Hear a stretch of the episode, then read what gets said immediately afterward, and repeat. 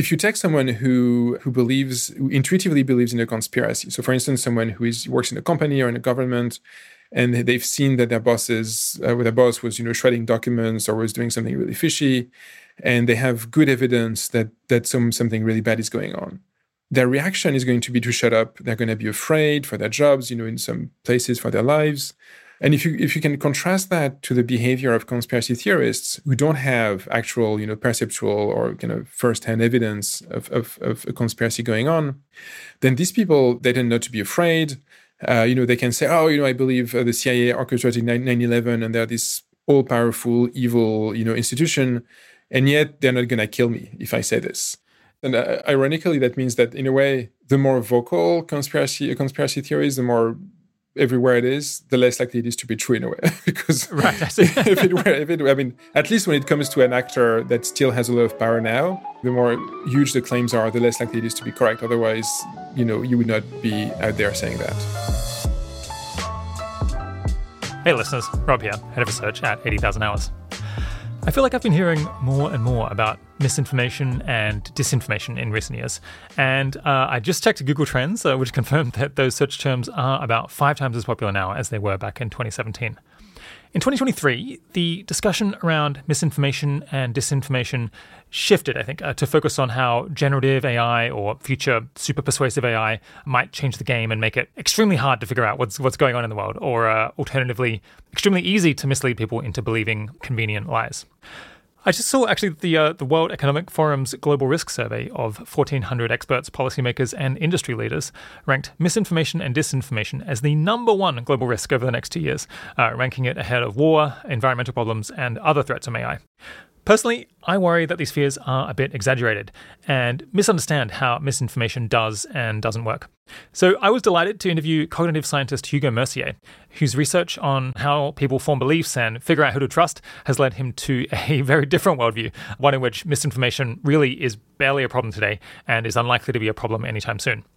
As he explains in his book, Not Born Yesterday, Hugo believes we seriously underrate the perceptiveness and judgment of ordinary people. At this point, you might be thinking, if people are so smart on the whole, how come so many fall for lies about vaccines or financial scams or buy into astrology or bogus medical treatments or vote for policies that I think are, are, are really daft?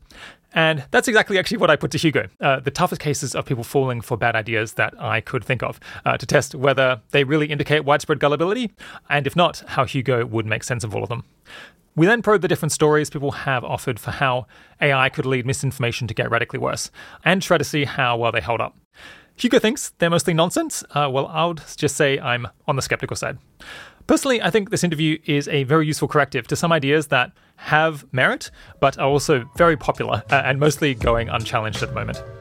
So, without further ado, I bring you Hugo Mercier.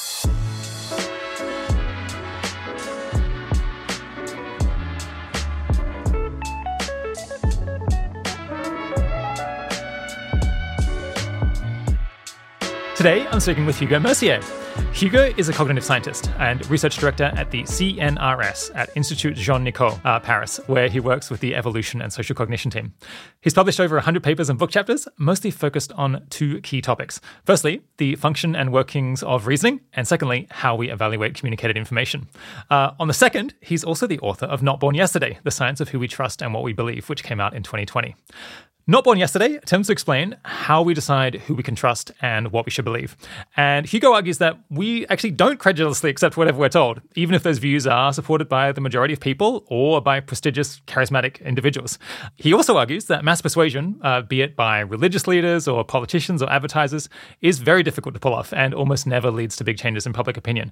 On the contrary, uh, he thinks that we are pretty skilled at figuring out who to trust and what to believe, and if anything, we're much too hard uh, rather than too easy to influence. Uh, thanks for coming on the podcast, Hugo. Thank you for having me, Rob. I hope to talk about how people decide who to trust and where people really do go wrong in forming their beliefs. But first, I want this to be a subtle interview because I feel like the truth on this topic feels to me like it kind of has to be somewhere somewhere in the middle. You know, human beings can be surprisingly savvy, but also screw up to, to their detriment in meaningful ways. Uh, if only just because you know being right about everything in this in this messy, complex world is, is an exceedingly hard thing to do. Um, and, and I actually think the, the book, if you read it uh, carefully, has a very kind of subtle message, a much more subtle message than than just a one uh, paragraph summary would allow. It admits a lot of complexity in how we form beliefs in different situations and our performance in different domains. But maybe just to start, what what are some sources that have advocated the view that human beings are really gullible, uh, the view that you wanted to uh, the, the book to challenge? So historically, uh, this has been mostly a view upheld by more kind of right wing thinkers. That goes back to ancient Greece. People who wanted to have reasons for rejecting uh, popular opinion, for not uh, not having uh, you know a lot of people vote, and ignoring the people. So that was one of the reasons that these people would, would give uh, would be that uh, people were stupid, they're gullible. if they could vote, then they would vote for the first demagogue that would come around and that would lead to a that would lead to a disaster. And more recently, that view has also been advocated on the left for sort of opposite reasons. Like the left would have claimed that people are being oppressed by the bourgeoisie and by the dominant classes, and the the only reason they're not rising up uh, against uh, against this domination is that they have sort of absorbed and imbibed the dominant ideology uh, that is put forward by the dominant classes. So that's one common stereotype of uh, you know people as being not very savvy, not very engaged, like easy to to, to lead by the nose. It's I think there's kind of also a stereotype of human beings as really stubborn about their beliefs and just kind of sticking to what they the beliefs that they've already committed to and that they've already said publicly, and you know throwing out evidence that is con- that, they, that conflicts with that uh, because it's inconvenient for them. This sort of confirmation bias idea. I think you want to say on balance, like that stereotype is actually probably closer to the truth than the other one. Although people are in many areas like actually pretty savvy about uh, taking in new information as well. Yeah, would you would you say you kind of agree with the maybe stubbornness stereotype as as more sound? Yes, especially that's something we might revisit later, especially in the really kind of bizarre informational environment we live in in which we are bombarded with information and it's often hard for us to tell you know where the information is coming from. You know can we can't really exchange arguments with the with the people trying to convince us of things. And in that kind of setting it makes sense to be uh, kind of rationally skeptical. So you're just you're just going to mostly um, ignore things that disagree with your point of view.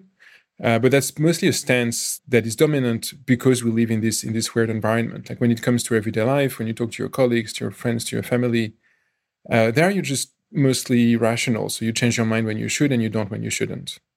It's interesting that there is this stereotype that people are stubborn about their beliefs and kind of unreasonable about them.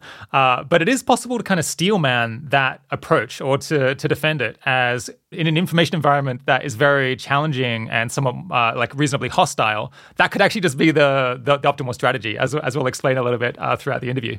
So, yeah, the, the, the, three reasons why I was really drawn to doing this interview. Uh, the first is just reading the book. I found it was generating a lot of new thoughts for me. Uh, even, even, even in places where I wasn't convinced, I was finding it super, super generative. The second is that I, have I've kind of long argued, I've, I've long had the opinion that in terms of persuading other people, simply making good sound arguments as clearly as you can is an underrated an underappreciated approach. There's this idea out there that you know the best way to persuade people of things is to engage in tricky behavior where you try to influence people subconsciously using the right kind of words or talking to them in the right colored room. Uh, and, and my view is that if if the people you're talking to are worth their salt and if you think your views are actually sound and true that it's just underrated uh, you know that that that sort of tricky approach is is, is overrated and, and really really convinces people. Mm-hmm.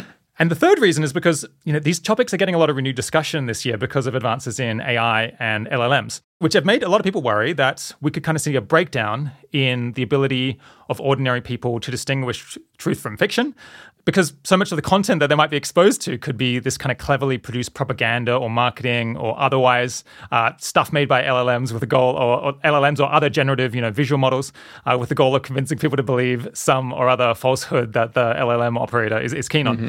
Um, and my take, and I think yours as well, is that this is a legitimate worry. And, you know, I'm glad that people are talking and thinking about it and trying to find ways of tackling the new problems that are going to come up. But that the risk is actually a little bit more limited than some people think. And maybe we don't expect to see the worst case scenarios that people describe actually come to pass. So, um, with that bit of framing out of the way, what's the fundamental evolutionary argument that it's not really possible for humans to evolve to be gullible or foolish or easily persuaded of things by, by other people? So the, the basic argument is one that was laid out by uh, actually Richard Dawkins and a colleague uh, in the in the 70s and then the 80s.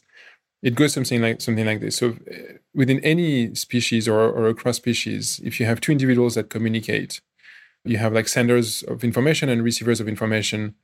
Uh, both have to benefit from communication. Like the sender has to, on average, benefit from communication. Otherwise, they would evolve to stop sending messages. But the receiver also has, on average, to benefit from communication.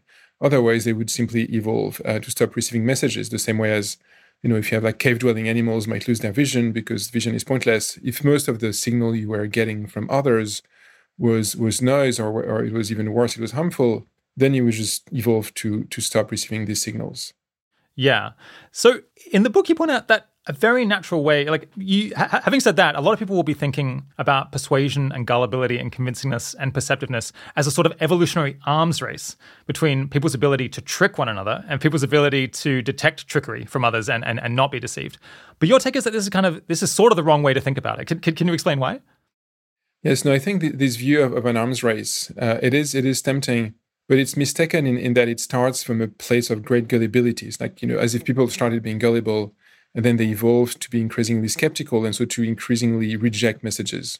Whereas in fact, what we're seeing, you know, hypothetically, because we don't have, we don't exactly know how our ancestors used to communicate, but if we extrapolate based on, on other great apes, for instance, we can see that they have a communication system that is much more limited than ours and they're much more skeptical. Like, for instance, if you take a chimpanzee and you try pointing to help the chimpanzee figure out where something is, the chimpanzee is not going to pay attention to you as a rule. They're very, very, you know, very, very skeptical, very defiant in a way, because they live in an environment in which they have little reason to trust each other. By contrast, uh, if you take humans as the as as an endpoint, I mean, obviously chimpanzees are, are not our ancestors, but assuming our, our last common ancestor was was more similar to the chimps than, than it was to humans, if you take human as the opposite endpoint, we rely hugely on communication. Like we we like you know for everything we do in our everyday life, and and that has likely been true for for most of our uh, recent evolution. And so that means that we have become able to to accept more information. Like we take in vastly more information from others uh, than any other great ape. So, so one take would be that you need discerningness in order to be able to make the information useful to, to the recipient, because so that they can dismiss messages that are bad. But and, and there's there's kind of truth to that. But the, the other framing is just you need uh, discerningness in order to make communication take place at all. Because if you were undiscerning, you would simply close your ears and, like many other species, basically just not listen to the, or like pay no attention, do not process the information coming from other members of your species. So it's only because we were able to evolve the ability to tell truth from fiction that communication evolved as a human habit at all. Is, is that basically it? Yes, no, exactly. You know, it's, it's really striking in, in the domain of the evolution of communication how you can find communication that works even even within um, species, for instance, that you think would be very adversarial. Like if you take, you know, a typical example is kind of some gazelles and, and some of their predators, like packs of dogs. You think, well, they're pure adversaries. The dogs want to eat the gazelle. The gazelle don't want to be, doesn't want to be eaten. But in fact, uh, some of gazelles have evolved this behavior of stotting, where they jump without going anywhere. They just jump on the same place. And by doing that, they're signaling to the dogs that they're really fit and that they would likely outrun the dogs. And the signaling is possible only because the stotting is a reliable indicator that you would outrun the dogs. Like it's impossible if you're if you're sick gazelle, if you're an old gazelle, if you're a young gazelle, if you're a gazelle with a broken leg, you can't do it. And so the dogs can believe, so to speak, the gazelles because the gazelles are sending an honest signal. By contrast, an example that is a bit kind of sad is in a way is there's a conflict between uh, mothers in most mammal species, but it's also true in humans. There's a conflict between the mother and the, and the, the embryo or the fetus and the fetus is trying to grab as you know a lot of resources more than than maybe what the mother would be willing to, to share. And the two of them have a kind of tug of war in which both produce like vast amounts of hormones to try to to get as much as, as resources as possible for the fetus and to give only a moderate like a moderate reasonable amount uh, from the point of view of the mother. And because the fetus doesn't have like an honest manner of signaling look this is how much resources i need there is a complete lack of communication. So the the amount of, of resources that the mother gives is the same, even though like the, the amount of, of hormones that is produced on both sides is massive. So you have no progress, no communication, even in a system in which things should work really well because you know you have a mother and, and her, you know her, her unborn child. And yet, because they have no way of, of honestly signaling, there is no good communication going on. Yeah, yeah. Just to just to help explain that uh, a little bit, you, you, have this issue. I think this might have come up on the show before. Um, between a mother and their unborn child, you have this issue that the uh, the mother has more interest in their future reproduction um, or, or, their future reproductive potential than the baby has in their mother's future reproductive potential because the unborn baby will not share 100% of its genes with the future siblings or the future half siblings. For, for, for, complicated reasons that we won't go into, the, the baby wants to maybe absorb more resources than is optimal from the mother's point of view, and the mother might want to deny them resources that the, that the, that the uh, unborn infant wants. And this creates a conflict in which I guess they can't, that the baby cannot credibly communicate accurately uh, what level of resources it actually needs to be healthy uh, because it always has this incentive to lie. Exactly. And you see the same thing with you know baby birds, baby birds, you know, trying to get food from from the mother bird when the mother bird comes to come back to the nest, and she has to decide, you know, which which uh, which baby bird to give the the worm to or whatever. And they're all trying to shed as lightly as possible, even though that is actually bad because that increases the predation risk. But there's no way for the for the babies to honestly signal, like, look, I'm the one who really needs the food, or I'm the one who's going to to make the best, to make the most of the food. Yeah. So a very natural response to this sort of evolutionary reasoning is that it, it would be right if we were living in an information environment that resembled the one our ancestors existed in. But the modern world, as you were alluding to earlier, is so different from what our pre-industrial ancestors lived in. You know, be they farmers or hunter gatherers. Uh, because today, you know, we're bombarded with more claims about more things by, by more people than, than, than, than we ever have been before. And un- unlike in the ancestral environment, most of the people who are making these claims at us, uh, we've never met, and we're not necessarily going to meet them again. And so, plenty of people we, uh, who are kind of kind of communicate at us in modern world might be trying to take advantage um, of us or take advantage of the enormous kind of amounts of research that they've been able to do in order to figure out how to better persuade other people of whatever it is they want them to to believe, sort of marketing marketing experts and so on. And so this sort of explanation for how the way that things uh, happened in the past might not be the way things are working out today uh, is often called evolutionary uh, mismatch. Uh, and I think a famous example of this is with, with diet. So it's, it's, true that our ancestors are very good at figuring out what a healthy diet was to eat in the environment in which they existed. Uh, but now in the modern world, we kind of have to contend with nacho cheese flavored uh, Doritos invented by thousands of food scientists. And we can't necessarily just rely on our instincts about what is tasty to guide us towards a healthy diet. So, yeah, what would you say to someone who raised this objection that you might be accurately describing history, but, but are you describing the world of today. No, I completely agree. That just uh, because you are giving this example, it, it, makes me think that the mismatch isn't that dramatic in the sense that, and the environment we live in is crazy in, in, nutritional terms, in which you can have like an infinite amount of calories every day for you know a relatively small amount of money. And in spite of that, uh, people, man, even people who are overweight, like unless you, you weigh a, a ton, uh, literally, it means you're only missing your calorie target by like 10% or something.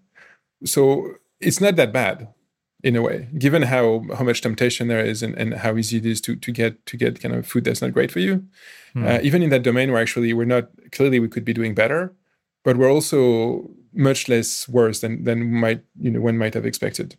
And I think to some extent the same is true for for for information. So clearly we're making bad decisions in informational terms. Sometimes we're accepting uh, bad information that we shouldn't accept. I don't think that's very common, but you know it happens a lot of the time what happens is we reject information that we should have accepted.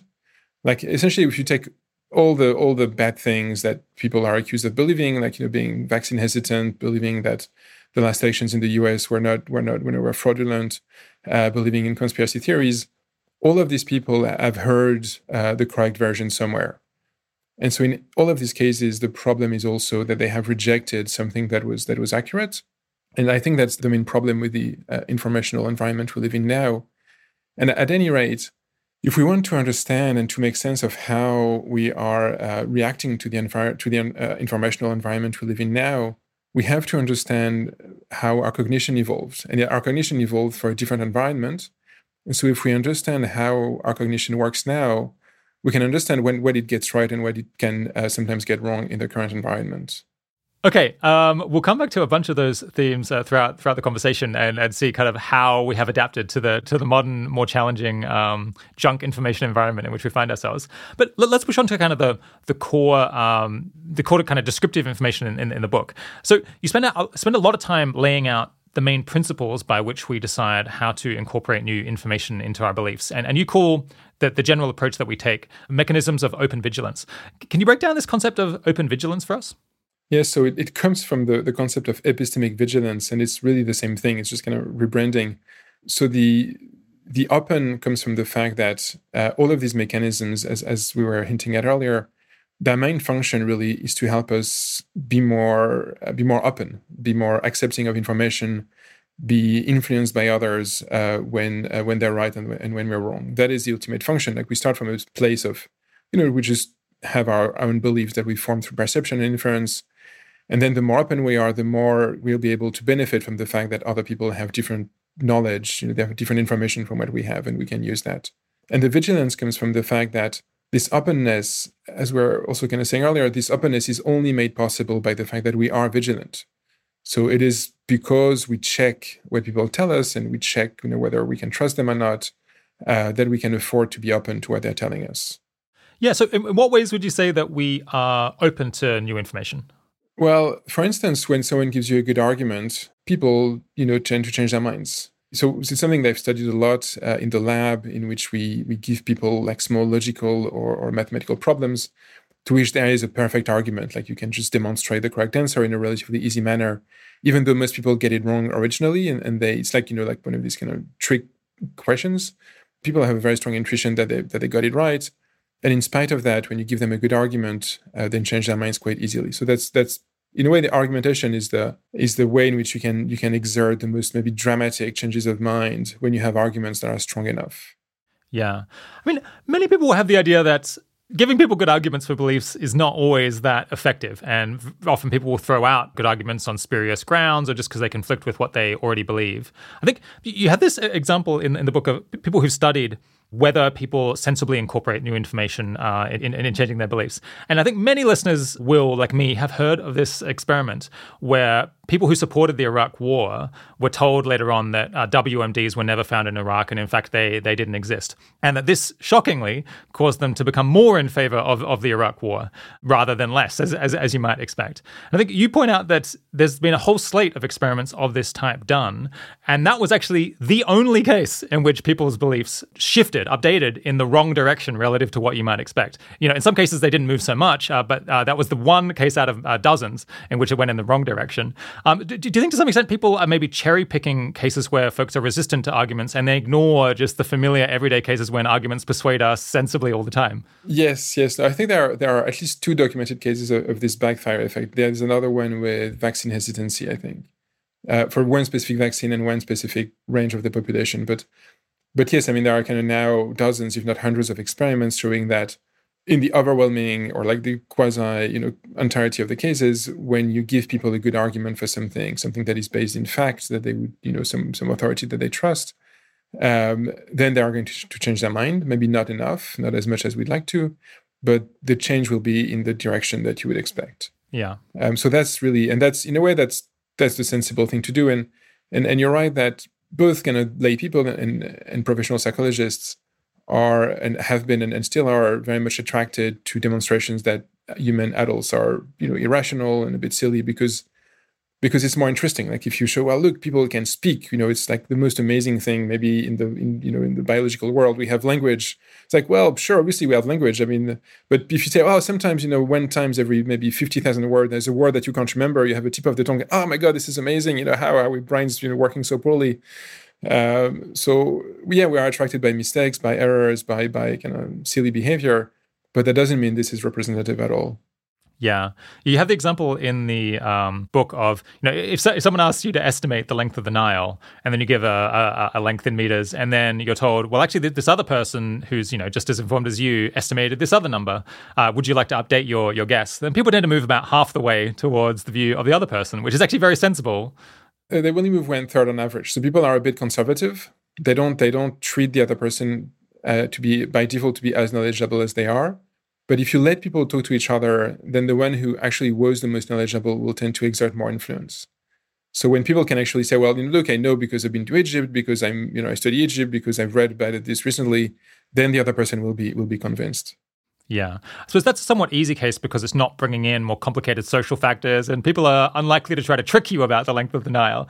Uh, so it's a more straightforward one. But it suggests that in a simple case where we don't have to worry about these other manipulative effects, that our behavior, our updating is actually pretty, pretty on point. Yeah, no, my, I think my favorite example, because, you know, when I present these, these experiments I was briefly describing earlier about with, with these small logical or mathematical problems, people will say, well, you know, but people don't care. I mean, that's kind of what, what you were saying earlier as well.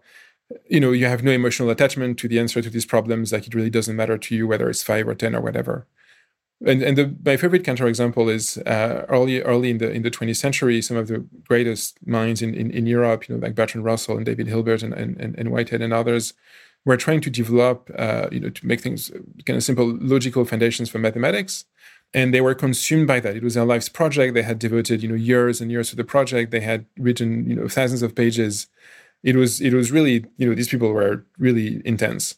Uh, and then uh, at some point they read uh, Gödel's uh, demonstration, you know, his uh, incompleteness theorem, showing that you can't do it, and immediately they get, oh yeah, we can't, we give up. Like, like immediately they read it and then they realize, okay, well he's right. What we're trying, what we've been spending most of our lives doing is is not doable, and we're giving up immediately. So, so even if the arguments are strong enough, even if the, the issue is as emotionally you know, salient as you can possibly imagine, people are still going to accept the arguments. Okay, so so that's uh, that's that's openness. In, in, what ways would you say that we are vigilant? Well, in a way, I mean, this this openness also demonstrates vigilance because if you had given uh, you know Russell a, a, really crap argument in favor of, of the incompleteness theorem, he would not have accepted it.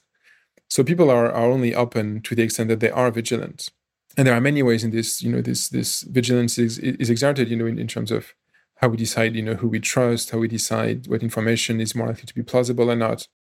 I think the most basic mechanism is uh, what i've called plausibility checking. So essentially whenever you encounter communicated information when you hear something when you read something the first thing your brain does is comparing that to what you already know. And in a way just in order to understand what you're told you need to have some background beliefs. You need to compare that to what you what, what you already know. So if you tell me there's an elephant in my in my backyard, I have to form a representation of that, and I have to realize that it kind of clashes with most of what I know about elephants and, and backyards.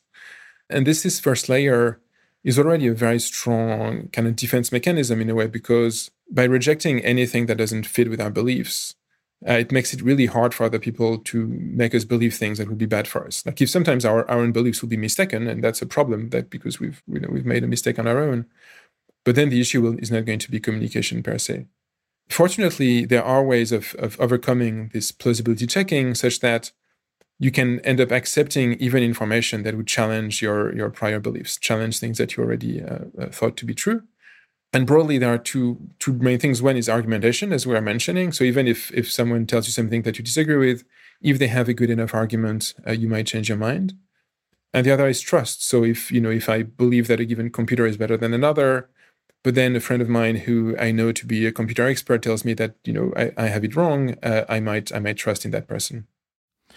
So you might think that there's this there's this paradox that if we encounter information that conflicts with our current beliefs, then we're more inclined to be skeptical of it, and potentially where one of the options on the table is just to throw it out and say I'm ignoring this this new information because it doesn't pass the plausibility checking stage because it's too in conflict with other things that I already believe, and that creates potentially this loop where you could get stuck because you're just unwilling to update on the basis of any information that that conflicts. So why doesn't that create this sort of pig-headed uh, unwillingness to ever change your change your ideas? So if, if things work well enough, it shouldn't make you change your mind, but it shouldn't reinforce your beliefs either. So if I believe that, you know, to go back to your example earlier, if I believe the Nile is, you know, 5,000 miles long and you tell me it's 3,000 miles long, and it, you know, there's a bit of a clash between between our two beliefs, I'm not going to, maybe I'm, at, at worst, I'm going to ignore what you're telling me, but I'm not going to believe now that the Nile is 6,000 miles long. So at worst, I'm going to get stuck, but it's not going to make things worse. It's just going, it's just going to fail to make things better.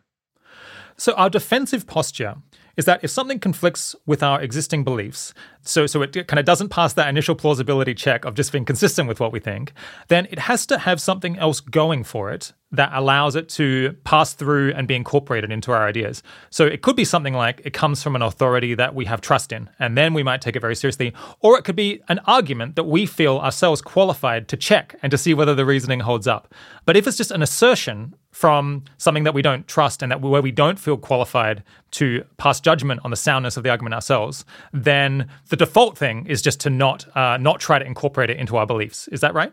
Yes. No. Exactly. Yeah and uh, and that's what we see. So if you if you consider, and we'll, we'll, talk about that later as well, I guess. But if you consider mass persuasion attempts, if you consider you know advertising, propaganda, you know religious proselytizing, all of these things, you're typically in, in one of these situations. In that when you see you know an ad on the subway or something or, or on TV, I mean, you know who is sending you the message, but you don't have any information about their real competence. You even you tend to suspect that there's a conflict of interest. They don't really have time to give you any arguments that might change your mind. I mean, not at not at any length. So in most of these of these mass persuasion situations, you're in a situation in which people are mostly going to react on the basis of whether the message that they're hearing jives with what they were already believing or not. Yeah. So an interesting example of this that you have in the, in the book is there's this idea, I think, that uh, people can be more easily persuaded of stuff if they're tired or distracted or not paying attention.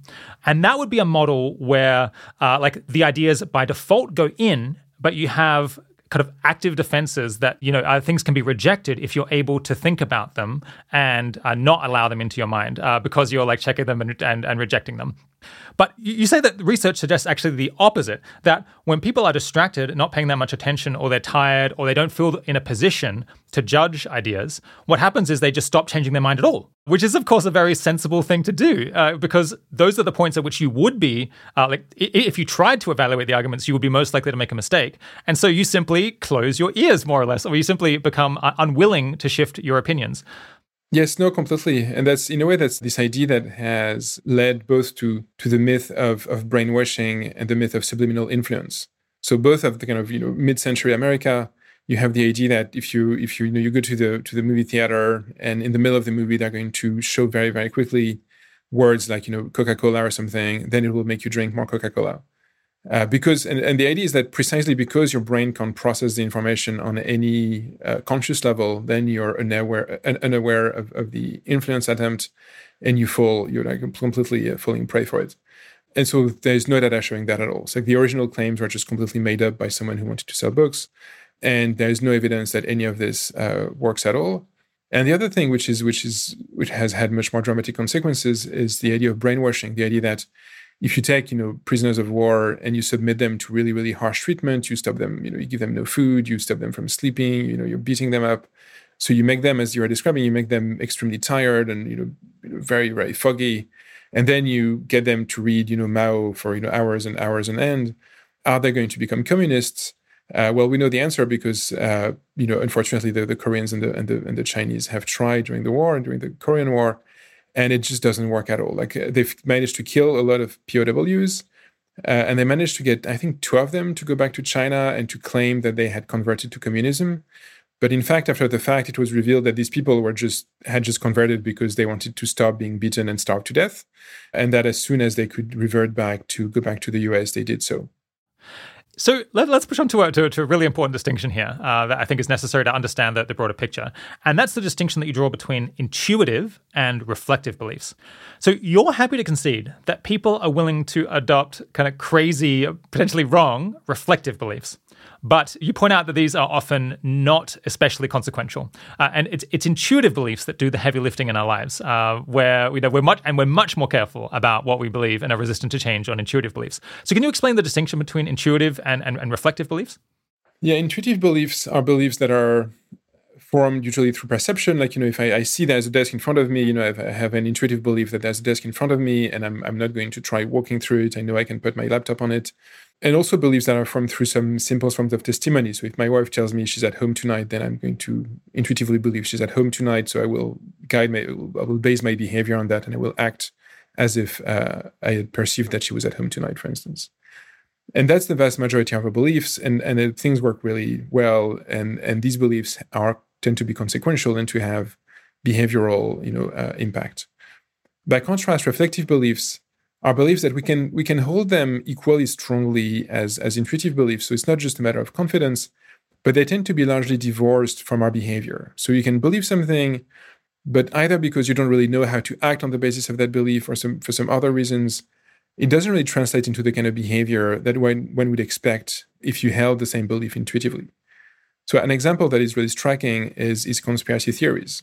So if you take someone who who believes who intuitively believes in a conspiracy so for instance someone who is works in a company or in a government and they've seen that their bosses uh, their boss was you know shredding documents or was doing something really fishy and they have good evidence that that some something really bad is going on their reaction is going to be to shut up. They're going to be afraid for their jobs you know in some places for their lives. And it will be really you know they, they have a strong emotional component and their behavior will be will be one of really not wanting to say anything, or if they say anything, they'll won't want to shout it from the rooftops. You know, they'll contact a journalist, you know, anonymously or something like this. And if you if you can contrast that to the behavior of conspiracy theorists who don't have actual, you know, perceptual or kind of first-hand evidence of, of, of a conspiracy going on, then these people they tend not to be afraid. Uh, you know, they can say, "Oh, you know, I believe uh, the CIA orchestrated 9/11, and they're this all-powerful, evil, you know, institution." And yet they're not going to kill me if I say this. Uh, and so they're just going to say, you know, at, at, worst they're going to say things, but their, in a way, their emotional and behavioral reactions are really stunted or really different from what you would expect from someone who would have a similar intuitive belief. Yeah, you, you give the uh, the contrast between so so in Pakistan, the intelligence services are known for engaging in all kinds of conspiracy theories all the time and engaging in like basically committing crimes on the, on the regular in order to to pursue their their agenda. And everyone in Pakistan believes that this is the case, and they know intuitively that it's the case, mm-hmm. and they don't go out and organize a, conference talking about how the security services are. It would not happen. Yeah. uh, how, how they call how they orchestrated a terrorist attack because they think that they would be killed because yeah, people who have tried would have been would be dead. Yeah. right, right. Uh, yeah. uh, and yet, uh, by contrast, in other places where people uh, believe that the security services are similarly, they, they claim to believe that the security services are equally evil and organizing terrorist attacks all the time. They don't seem to have much fear that there'll be any repercussion to saying this.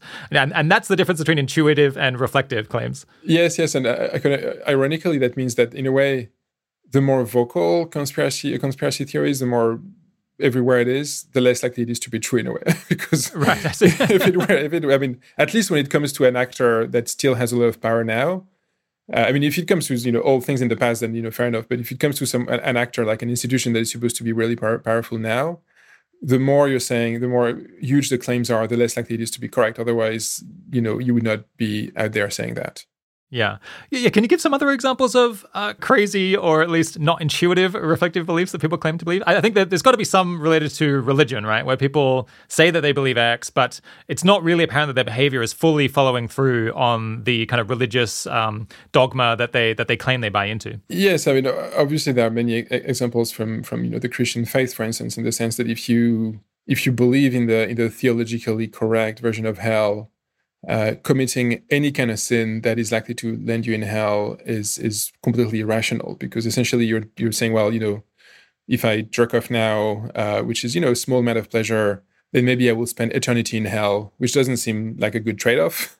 so so either people are really really stupid, or they're not fully believing, they're not intuitively believing that they're going to go to hell if they if they do the slightest you know uh, little thing people also irreflectively believe, you know, the theologically correct belief that the Christian God is omniscient and omnipresent and omnipotent. And yet, you know, when you when they think about it more in their everyday lives, they will think about him or they will think about them as an agent. And then they know well if i pray now you know like two people can really pray at once because you know they have to pay attention to the first person first and then to the second person. So that which you know contradicts being omniscient so there are really uh, lots of, of examples in which, so it's not, I mean, you can believe that God is, is omniscient, you know, you can be very confident. You're not lying to yourself, you're genuinely believing it and, and you're not lying to anybody. But the fact is that it's really hard to turn that into, into behavior. And or to take examples of, of things that are presumably real. Like I have a very strong belief that the earth is currently rotating at, you know, I don't know how many miles per hour, you know, on itself and then around the sun and then the sun around the center of the galaxy, etc. And I, I don't feel carsick. Hmm. Like you know, I just know that it is the case, but it doesn't impact me in a, in like an emotional manner, uh, or you know, I think that time and space are related to each other. But it's not going to make me not want to take the plane because time would go slower. I mean, it's just there are things that even if you accept them and even if they are true, uh, they just don't have a lot of behavioral consequences. Yeah. So a listener might think that exempting false reflective beliefs and saying that professing some silly idea that you don't actually act on that that, that, that doesn't indicate actual underlying gullibility or poor judgment. That there's a little bit of a bait and switch going on here. Uh, what, what would you what would you say to that? No no that's that's true. So the, the point is is um, so these mechanisms that I, I think we have of, of open vigilance that help us um, evaluate information to some extent they, they work more or less intensely based on how important the belief is to us and how how what would be the consequences of actually holding a belief and for beliefs that don't really matter to us in the slightest then we we tend to be less vigilant and that sort of makes sense another thing is that most of these reflective beliefs i would think not only are, are they not costly for the person who, who holds them, like then again, as we are saying, if you're a conspiracy theorist, the CIA is not going to kill you.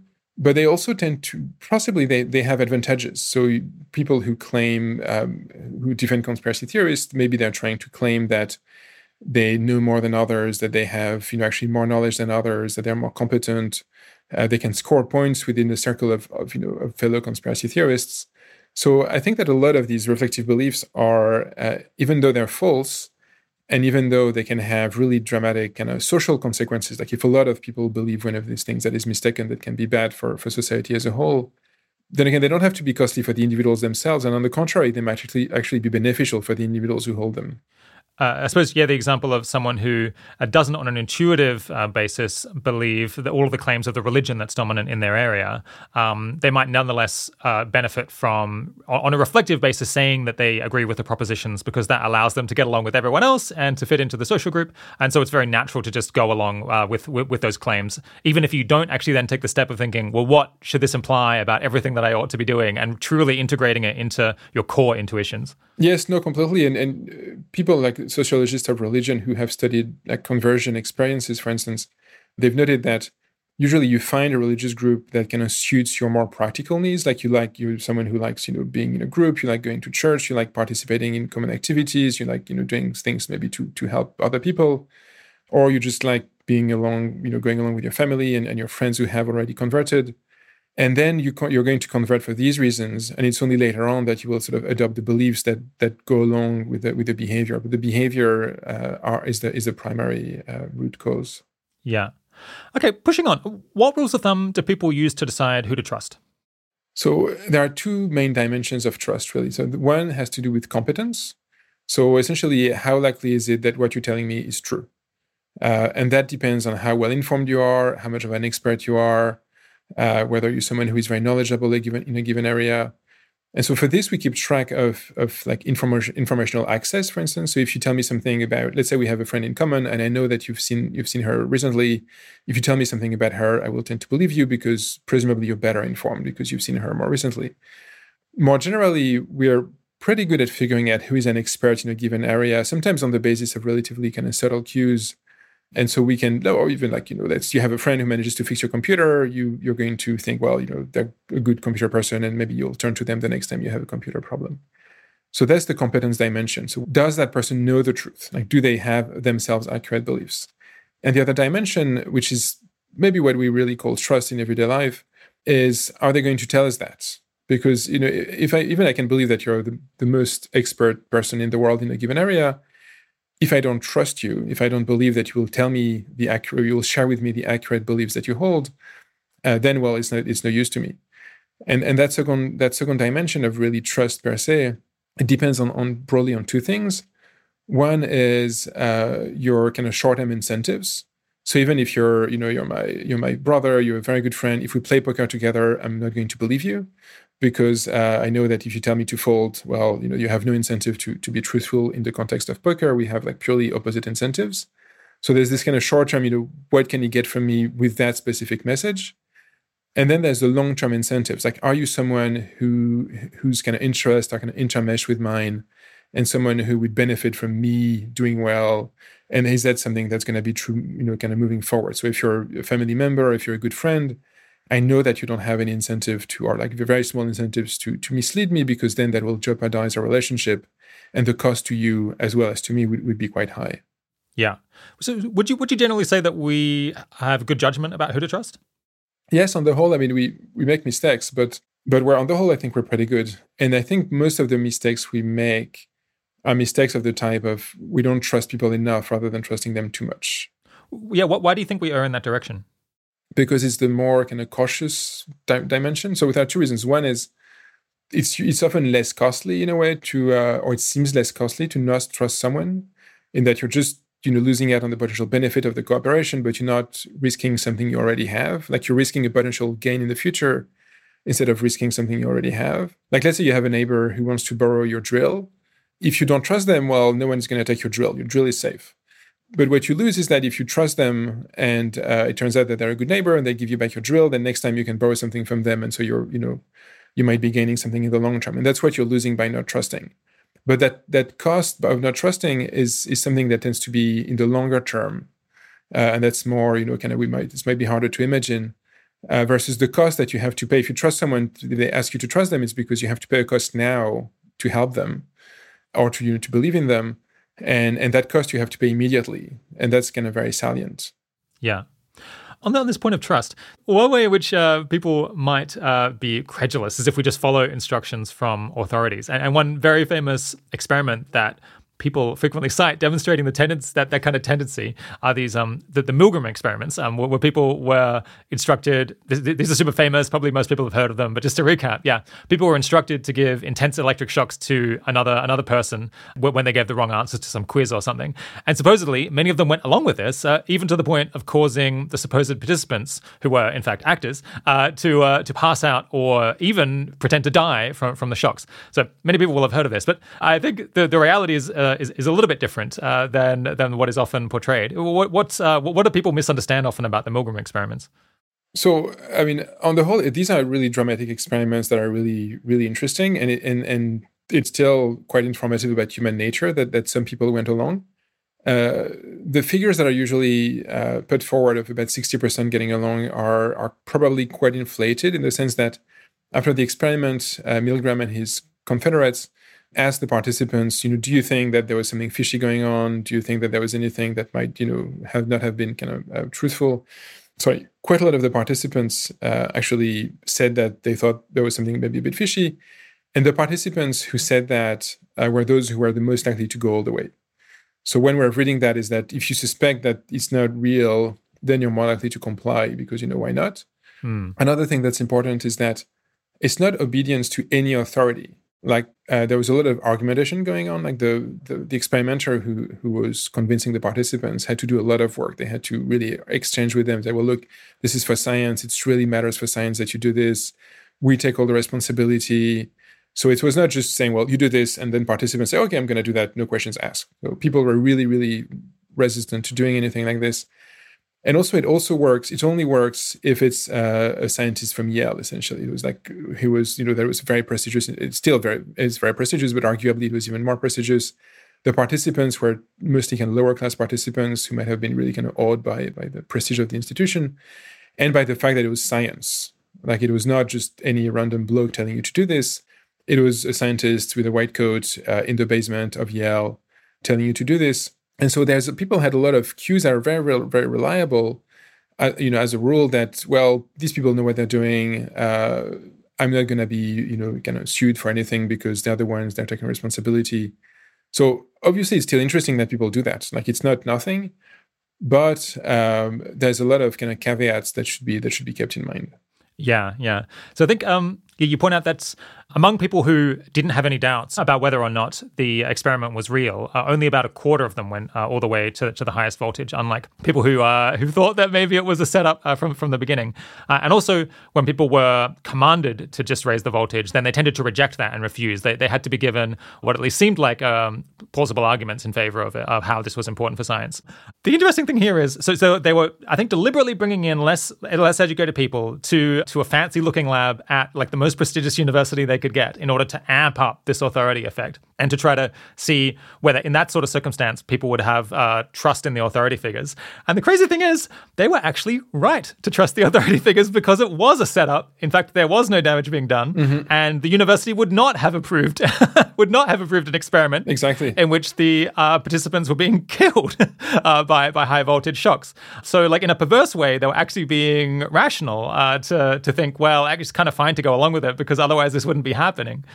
Yes, no, you want to believe that if you, if you were maybe in a, in a, in a kind of low trust society, or if it had been a, another institution in which people had placed less trust, they would have they would have been less likely to go along. Partly because indeed these institutions might have been more likely to do the real thing. So so it sort of makes. I mean, then again, I you know it's still interesting. It's still these are still really really interesting results that reveal, and you can you can you can know that because the people's emotional reactions were very strong. Like the, the participants were really distraught so something was going on. Like these people, some of them really felt they were doing something that was potentially really not great, uh, and and some of them still went along. So there's something interesting there. But the conditions that are necessary for that to happen are very very specific, and on the whole, quite rational. Yeah.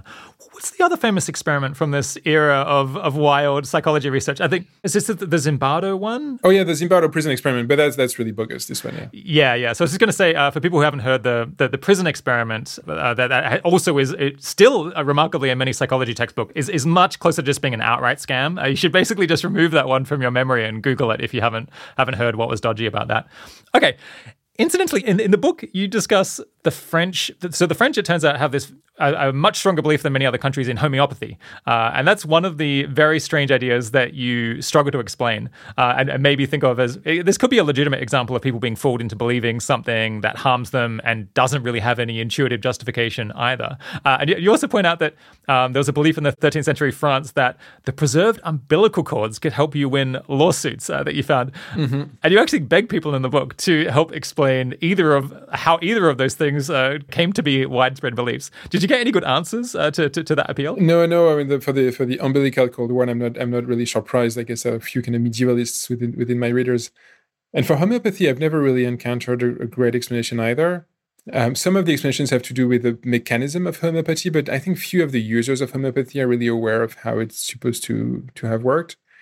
I think, I mean, the, the main principle that underlies uh, most kind of misguided medical treatments is that when people are sick or when one of their closed one is sick, people want to do something. Hmm. Like it's really counterintuitive somehow to just well, you're just gonna rest and eat soup and that's it. Even though for most you know common diseases, that's the best that's the best thing you can do. Um, and people want to do something for reasons that are probably quite interesting in terms of showing that you're not faking it. For instance, like no, no, you know, look, I'm taking a medicine, and homeopathy has the advantage of being completely painless. Uh, you know, it's not very expensive. It's harmless as well. Yeah, it's completely harmless. It's triggered. You'd have to, you know, have a lot of homeopathy to be diabetic.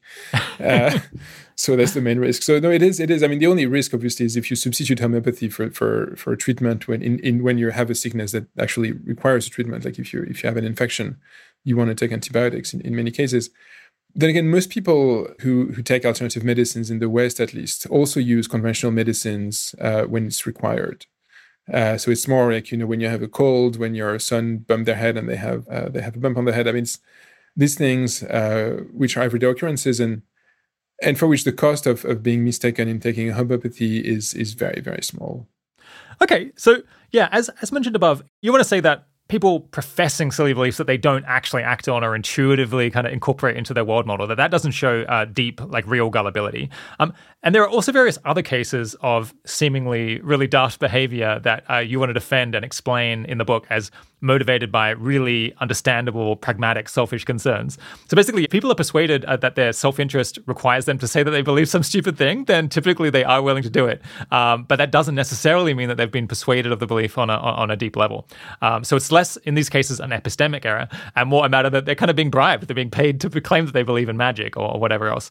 One of the examples of this you've mentioned earlier, uh, or you've alluded to earlier, which is you know a non trivial number of people say that they believe the Earth is flat, for instance. Mm-hmm. How could you explain that. And typically, the, the, the reason is that people are really enjoying the social group, the kind of social dynamic that comes along with these flat earther groups. So, uh, yeah, is there much more to say about that other than that people who are kind of lonely and maybe don't feel like they have many many allies in life often kind of look for unusual beliefs that can bind a group together that they can all profess, and then that increases the loyalty between them and allows them to hang out and feel like they have something special. Yes, I think that's that's a potential potential explanation it seems as if people who turn towards conspiracy theories are people who maybe don't have the status that they think they should have, uh, in the sense that instead of being people who you know influence others in terms of of having you know strong you know opinions about you know current events and this sort of things, uh, they're you know they're mostly down to just well you have to accept what's in the newspaper, you have to accept what the author- what the authorities say, and that might not be fully satisfying. People, a lot of people want to they want to contribute to to creating their kind of their epistemic environment.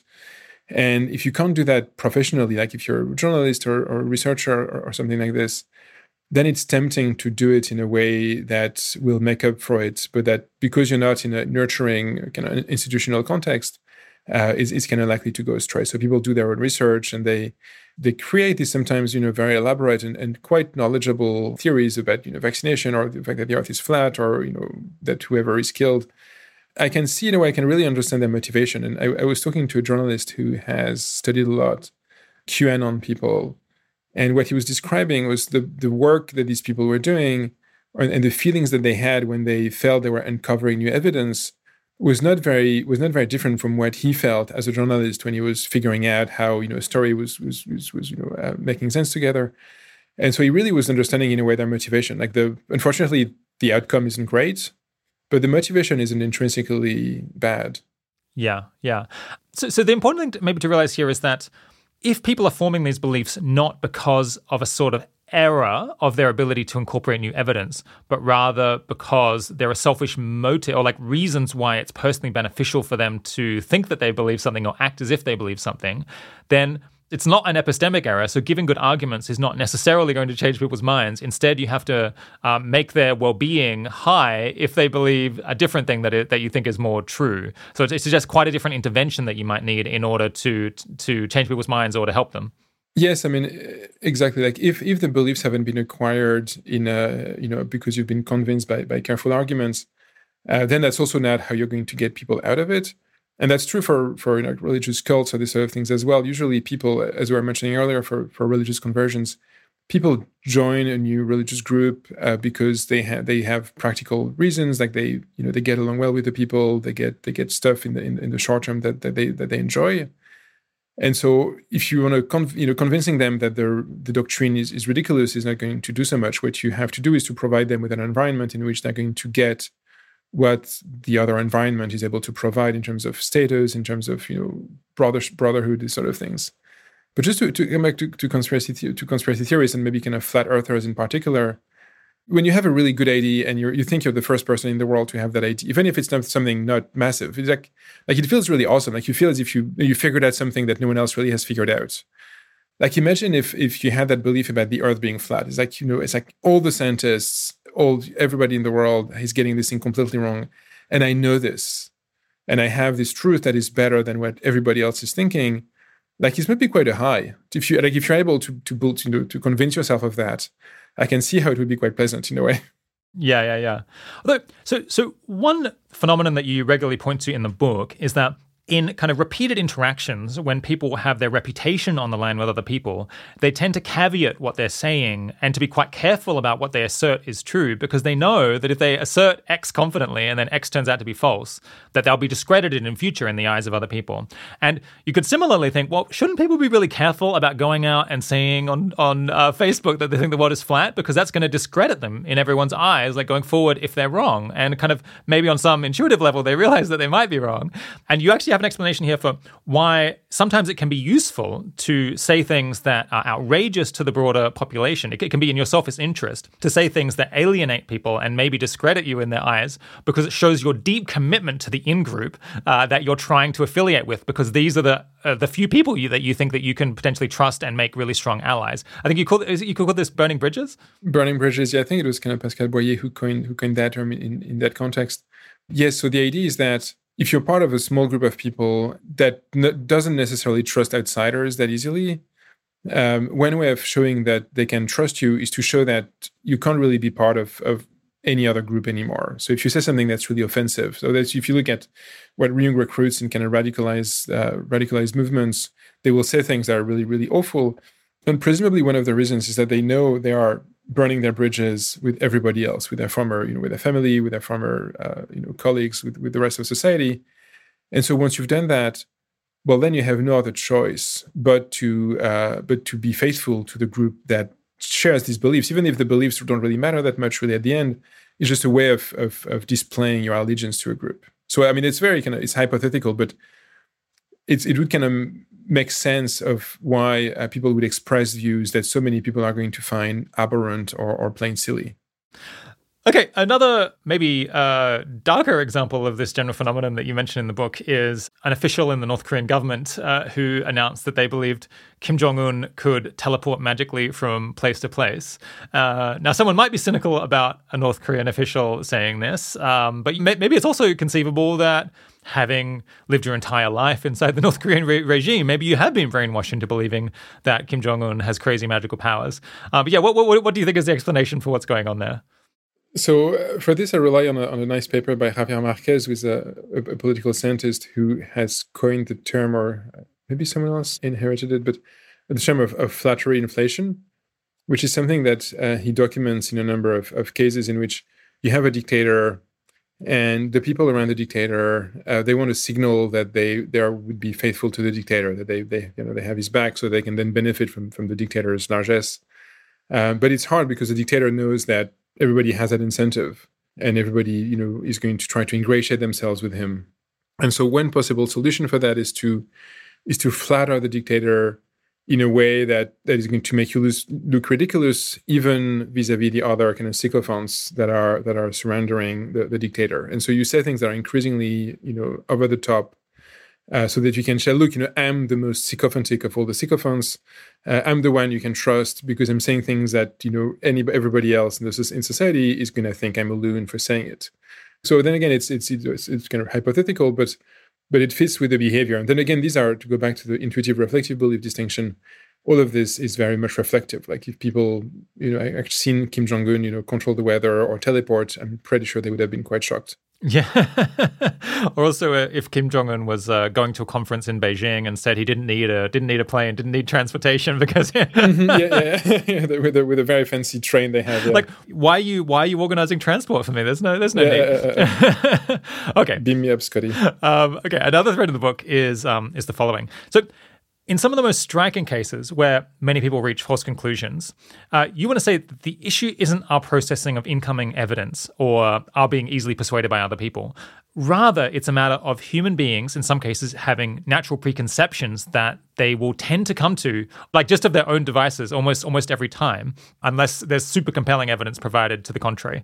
Um, and the three cases you discuss uh, the most in the book are excessive vaccine hesitancy, belief in creationism, and and bloodletting. Yeah, maybe the most striking one uh, with with new facts that I was totally not familiar with is the discussion of, of bloodletting. So the story I was familiar with here was that the, the humoral theory of medicine was popular among a particular set of ancient Roman and Greek philosophers and physicians. Uh, and the, the physician philosopher Galen famously wrote about the humors and bloodletting and medicine in general. And, and it's kind of that argument from authority that made bloodletting a generally accepted practice for some 1900 years. And, and of course, the, the bloodletting went on to kill an, enormous, an inordinate number of people because, as, as we now know, when people are sick, draining you of your blood is kind of the last thing you want to do. It is not a great idea. you need all of the blood that you have. Okay. But uh, you argue in the book that that's not really why blood, bloodletting was common practice in, in the Western world for, for all that time. Can, can you explain? Yeah, yeah. So just, uh, I can't help but mention a couple of anecdotes. When George Washington was was uh, fell ill with a, with a throat infection in the in the in the winter of 1799, uh, obviously, he was you know he was uh, like a semi god in the U.S. at the time, and so the best doctors were brought to his bedside, and they decided to to over the course of several days, not in one go, but to bleed him of two and a half liters of blood, which is about half of the amount of blood that a normal adult has. And after that, he died somehow. So, I mean, was, people are still discussing whether it was the throat infection or the or the bleeding, or probably a mix of both. But uh, but that didn't help. And another example from the same period is um, Benjamin Rush, one of the one of the founders, like uh, the most uh, the best recognized physician in in the revolutionary U.S uh, him and his, you know, not the only one, but everybody else at the time when there was like an epidemic, for instance, like there was an epidemic of yellow fever in, in Philly, in Philadelphia. And they would bring all the sick people together, put them in a big tent, and then they would bleed them all, like just a little bit. Like you don't bleed them a lot, but you just bleed them a little, a little bit. The, the issue there is that they bleed them all with the same scalpel without really being too thorough about washing it because they didn't have the germ theory of disease. So, I mean, to be fair, in most cases, people get bled. Like you know, you you you cut a little bit of the arm. Um, you, you let just a little bit of blood that's gonna come out, and you do that often as a prophylactic, or when you have a cold or something. And you know, it's not it's not great, but it's it's not a big deal in the vast majority of cases. And in some cases, it's gone really wrong, but it, it, usually it's it's not that bad. It's just uh, it's never useful, except if you have like if you have too much iron in, in your blood, but it's very rare so as you were saying, the main kind of story we could tell is that these very influential physicians from from from Greece and Rome had influenced a whole you know centuries and millennia of, of, of Western physicians. But as it turns out, maybe about a third uh, of cultures in the world practice bloodletting. And they've done that even though they have never heard of Galen, they've never heard of the Hippocratic writers, they've never heard of, of, of any of these uh, influential physicians.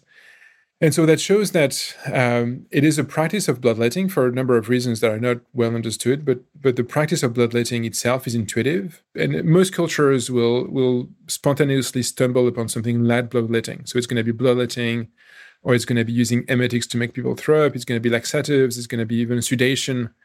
Like they're going to make something come out of you one way or the other when you're sick, and that's just an intuitive practice. That is bad. Like it's just don't do that. But for a bunch of reasons, it seems to have happened uh, nearly everywhere. And so that shows that, if anything, the theories that these physicians created about these very complex, elaborated, elaborate theories, such as the, the humoral theory of disease, they were created after the fact to justify a practice that was pre existing and a practice whose success uh, was due to its kind of intuitive nature, the fact that intuitively people find that compelling uh, and not to the theories. The theories are really secondary. They're something that go along with the with the practice because people like to do things that they can justify, but they don't really cause the practice. Yeah, so you point out that's so in, in a very large number of kind of hunter gatherer tribes, it was common to engage in some form of bloodletting, and obviously these people had not heard of the of, of the Greek classics. Exactly. Uh, and like if if this was all the result of some error on the part of a handful of philosophers, then that would be pretty surprising that this is uh, coming up so so frequently. And also, you point out in the hunter gatherer tribes, they don't tend to have some elaborate theory for why bloodletting is good. The the, the nothing about uh, you know uh, the like biliousness or any of these other humors. Rather, if people are asked, they'll, say, "Well, there's something bad in you that's making you sick, so we've got to get the bad thing out, right?" Mm-hmm. Uh, some, something very intuitive like that. And it's only actually when you have a more cosmopolitan, uh, like more educated uh, environment, like ancient Rome, that you need to come up with some elaborate theory to justify how it is that bloodletting is a good idea. Uh, because it, you know, in that sort of more competitive cultural environment, simple intuition might not be regarded as dispositive. It's not not sufficient, uh, and so there you would need to write a book. You need to write a treatise to explain why you need to engage in bloodletting. Yes, exactly. And there's going to be more competition as well uh, among physicians. You know, so you don't you don't have just like the, the village healer. You have several physicians, and the the physicians you're going to to see might be the one as well who is the best able to to explain, even if the explanations are mostly bogus. Who is not just going to tell you, look, you know, you need to be bled, but also you need to be bled because such and such. And so, given that you yourself you kind of agree with the therapy in the first place, you know, it's better, it looks better if you can understand what's going on or if you feel you understand what's going on. Yeah. Okay. So, yeah, similarly, you know, lots of people are reluctant to get vaccinations. And I guess people are, who are reluctant to get vaccinations have been pretty vilified in recent years. One explanation for this belief is generally bad judgment. Another might be that people are gullible and that they, or like they, uh, they, they don't know who to trust. And so they're trusting these quack doctors. Uh, yeah. What, what's, what's your explanation for why so many people are, are scared to get uh, vaccinated? So, in a way, we can tell that it's not gullibility because we find the same pattern everywhere, and we have found it since the beginning of, of mandatory vaccination or, or inoculation in, in, in Britain about two centuries ago. So in every society, there there will be a few, like a few percentage of you know a few percent of people who will quite staunchly oppose vaccination. You know, really kind of anti-vax people, and you'll have you know 10 20 15% uh, or more who are more kind of vaccine hesitant and that kind of actually the worst country probably is actually france which is a bit ashamed about. So you have this and, and you find that just about everywhere in the world. Then again you find that in england as soon as vaccination was introduced. So it just seems to be a fact of human nature that some people will will find vaccination to be a, a bad thing and i think it resonates with a lot of people even people who are mostly pro-vax you sort of you can at least sort of understand the intuition that injecting something that is related to a disease into uh, into a baby that is perfectly healthy doesn't seem like the most straightforward thing to do. Like imagine if we didn't know anything about vaccination and you encounter a tribe that you know takes a bit of blood from a, from a sick cow and puts it in a in a perfectly healthy baby, you're going to think that they're nuts. Uh, I'm, I'm, taking the example of the cow because that's how inoculation started with kind of smallpox in the in the UK. Mm. So obviously, given everything we know about vaccination, you know, you should do it for all the vaccines that are recommended by, by the health system. But I can see how the you know it's not the most ther- the most intuitive therapy. It's not like if you have a broken arm and someone says, oh, you know, probably we should put the bone, you know, right. Yeah, okay, sure, yeah, let's do it. I say, oh, you, you should your kid is perfectly fine. We should take this thing from that sick person and transform it and then put it in your kid. It's it's not. It doesn't sound great. So there's an intuition I think that many people share that vaccination um, isn't the best therapy. And we know that this is the prime driver, and not not the stories about vaccination causing autism, for instance, because as much as in every culture there are people who are going to to doubt vaccination, the reasons that they offered for for to justify that doubt are going to vary tremendously from one culture to the next. So in, in the West, it has been a lot recently about uh, you know vaccines like the MMR vaccine in particular causing autism. It used to be that the smallpox inoculation would turn you into a cow. Uh, there are many cultures in which you know it's going to make you sterile, it's going to make you AIDS, it's going to make you all sorts of bad things to you. So the the justifications vary a lot because these are the ones that you get from your environment, but the underlying motivation to dislike vaccine is pretty much universal. And not not universal in the sense that everybody sh- shares it, but in every every population you'll have people who are very keen on on being anti-vax. Yeah, so I mean, it does make a lot of sense. I think that you know, I, I, guess, I guess at most points in history, if doctors had said, "Well, what we should do is take the thing that makes someone else sick and put it on you," then that actually would you would have been pretty justified in saying, "I don't know, I think I'm just going to go get the homeopathy, take take just the water," because that would be a much safer option. Mm-hmm. Exactly. Yeah. Um, it is quite counterintuitive that you should take someone who's healthy and then give them a transformed disease, uh, basically. So it's just, I guess, an unfortunate fact of reality that that actually is the best. that, that actually is the best treatment. That is. Really really bad luck. yeah, really bad luck for us. Yeah, it makes me it makes me more sympathetic to, to anti-vaxxers. And I guess it suggests that for every generation, the burden of proof is on the vaccinations. Every generation has to be persuaded anew that despite uh, despite what you might think, this is safe. And I guess when the diseases that people are getting vaccinated against are common, then it, it's more easy to demonstrate to people that it's a good idea because you can see that like the past generation all had smallpox and we don't and we're not dying. So that's compelling evidence. But when nobody you know has ever had any of these diseases, then it's a lot harder to provide really compelling um, information, especially if you're in general skeptical of authorities or of doctors. Uh, then how are you going to come to credibly believe that this is safe? It's it's kind of a, a, a quite deep uh, epistemic challenge for you. Yes, and it's also a moral challenge because for a lot of people, uh, vaccination is, is going to protect you, but against something that is unlikely to be really, really severe. But uh, if you vaccinate, obviously, then you stop. If, if enough people vaccinate, then you stop the spread of the disease in the first place. And then the disease can't affect those people who are more vulnerable and who can be really sick. So it's not just a matter of like it can be rational in a very kind of narrow, uh, egoistic, egoistic manner to not vaccinate in some cases but it's it's then it becomes often in many cases a morally very very dubious choice. Yeah Okay, yeah. A third example that I think uh, we'll, we'll, just skip over here because it has a kind of similar structure is um, creationism. So, in general, people have this intuition that things that exist in the environment um, were created for a purpose, which is a pretty sound intuition. Because if I look around the room here, I mean, I've got like the table, it looks like a thing that was made for sit at. It's a light, it looks like it's a thing that was made to produce light. Uh, and so, uh, it's very natural to engage in this kind of teleological reasoning that, well, what were humans made for? What were trees made for? Um, and so, this this gives creationism a very easy time. It's very intuitive to the human mind to imagine imagine that the natural world was made for a purpose rather than to believe that it was made completely by random chance variations. Um, evolution is not a simple thing to understand necessarily uh, compared to the idea that things are made for, for a good purpose. Yes, and, and even when it, even when it comes to to things that were created by natural selection, not, not like artifacts, it still helps to have this teleological stance in the sense that if you want to understand an eye, you know, it makes sense that well, I have to understand it as something that was designed, you know, inverted commas to to see. If you if you don't see it as as such an artifact in a way, you're never going to make sense of how it is how it works.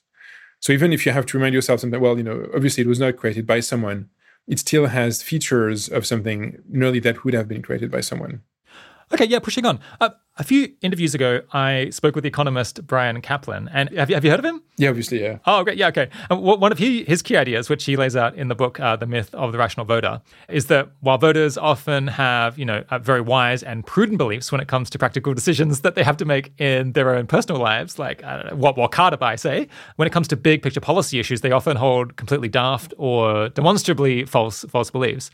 And the main reason for this, as he explains it, is is, is pretty simple: that voters have dumb beliefs about policy issues. The practical effect on them is virtually nothing because the chance that their vote is going to change the, an, an election is roughly zero, and they know that perfectly well. So they understandably choose what Bryan calls rational ignorance, basically just expressing views that feel good or that make them look good, or um, you know, just confidently believing kind of random things. Because at the end of the day, it doesn't really matter one one jot what they think. So yeah, in as much as you think voters in democracies do have some foolish or harmful beliefs, do, do you agree that that's an important driving driving reason? Broadly, yes, I guess, but but several kind of caveats. Uh, one is that people are not that bad at having beliefs about uh, like the economy as a whole, for instance. So, for instance, at the moment uh, in the U.S., there's a lot of talk about a, disconnect between uh, the underlying uh, economic conditions in terms of inflation and unemployment rate, for instance, uh, versus what people are saying that they feel that things aren't going well. Like they say, well, I'm, you know, my personal finances are going well and I have a good job and I'm getting paid more. But on the whole, I think the country is doing poorly. And and that seems to be one of the disconnects that kind of that Bryan Caplan is talking about. However, uh, that's only exceptional because until recently, public sentiment was actually tracking economic conditions extraordinarily closely. It's still the case, actually, in most other in most countries in which uh, this data is, is generated. And in the US, it's plausible that this is a temporary lapse and that once kind of people have figured out that the salaries have increased by just about as much as inflation by now, uh, things will converge again. So people aren't quite as bad as they're often portrayed at, you know, having an impression of, of how the system as, as a whole is doing. And it's also important to keep in mind that when people make voting decisions, for instance, they will use, they will decide to vote for the person who best aligns with what they believe on things that they care about. So maybe someone who is really oriented on issues they really care about, you know, abortion, for instance. So for something that's really prominent to them, maybe they won't know what are the economic issues of the candidate, the economic positions of the candidates, but they will know what are their, you know, what is their stance on abortion, and that is going to help that person decide. So obviously, people can't be expert in every domain, uh, but that's fine. So I, I agree that people are going to get a lot of things wrong because it doesn't really matter to them that much, but it doesn't have to be uh, really bad for democracies. Mm. And another another kind of rejoinder, I guess, to and not really to Caplan, who would not advocate advocate for for, for dictatorship, but when things get really bad in society is when dictators get things wrong. Like the most dramatic thing that ever happened maybe in, in, history is, you know, Mao's Great Famine when when he killed or his policies killed, you know, dozens of millions of Chinese people. And that was the case because he had really misguided beliefs and he had a lot of power to implement them. So when things that's it's not when random citizen gets something wrong. It's like the consequences of that are really really small because there are so many uh, you know uh, checks and balances. Whereas in a dictatorship, when the dictator uh, gets something wrong, then things can go really, really bad. Yeah. And then again, there, so then there, the, the logic is in a way the same because the dictators themselves largely insulated from the consequences. They're not the ones that are starving. Yeah. So the logic is similar, but the consequences are much worse. Right. Yes. Uh, hard to disagree with that. I think Caplan might say, for example, uh, an example of people getting getting their kind of engineering uh, wrong or their, their ideas about public policy wrong in a way that's uh, like quite harmful to society is many people are very scared about nuclear energy and think that nuclear power is not uh, not a good way of generating electricity. It's not safe or whatever. Even though uh, like almost all experts in the area and indeed I think that nuclear power would have been something a great thing to invest in in the 70s and 80s and, and double down on and try to make it safer and better and cheaper.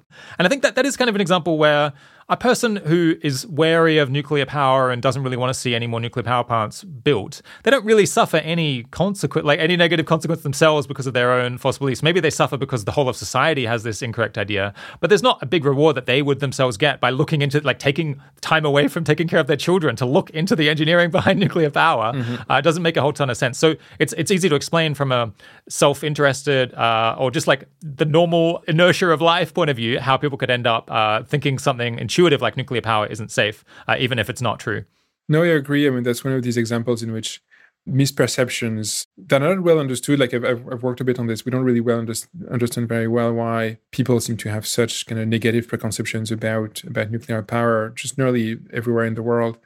But whatever the cause, these misperceptions have had dramatic policy consequences. And it is indeed one of the domains in which you can make a plausible case that it is public opinion to some extent that led countries like Germany or Belgium or other countries to, to dismantle their, their nuclear fleet. And, you know, studies have shown that thousands of people have died because of this, because of the, you know, coal plants that had to be used instead of nuclear power. So, so yeah, no, it is a case in which it's not irrational for people to get this to get, to get this wrong but you could make the case that it is bordering on being a bit immoral to the extent that they are inflicting costs on others. So the only thing I would say is that in most of these cases, as far as I can tell, but I, I don't know enough, it's more like a public sentiment. Like there was not like there was a poll in which people had to make a conscious decision. I'm gonna decide. I'm gonna vote on this issue.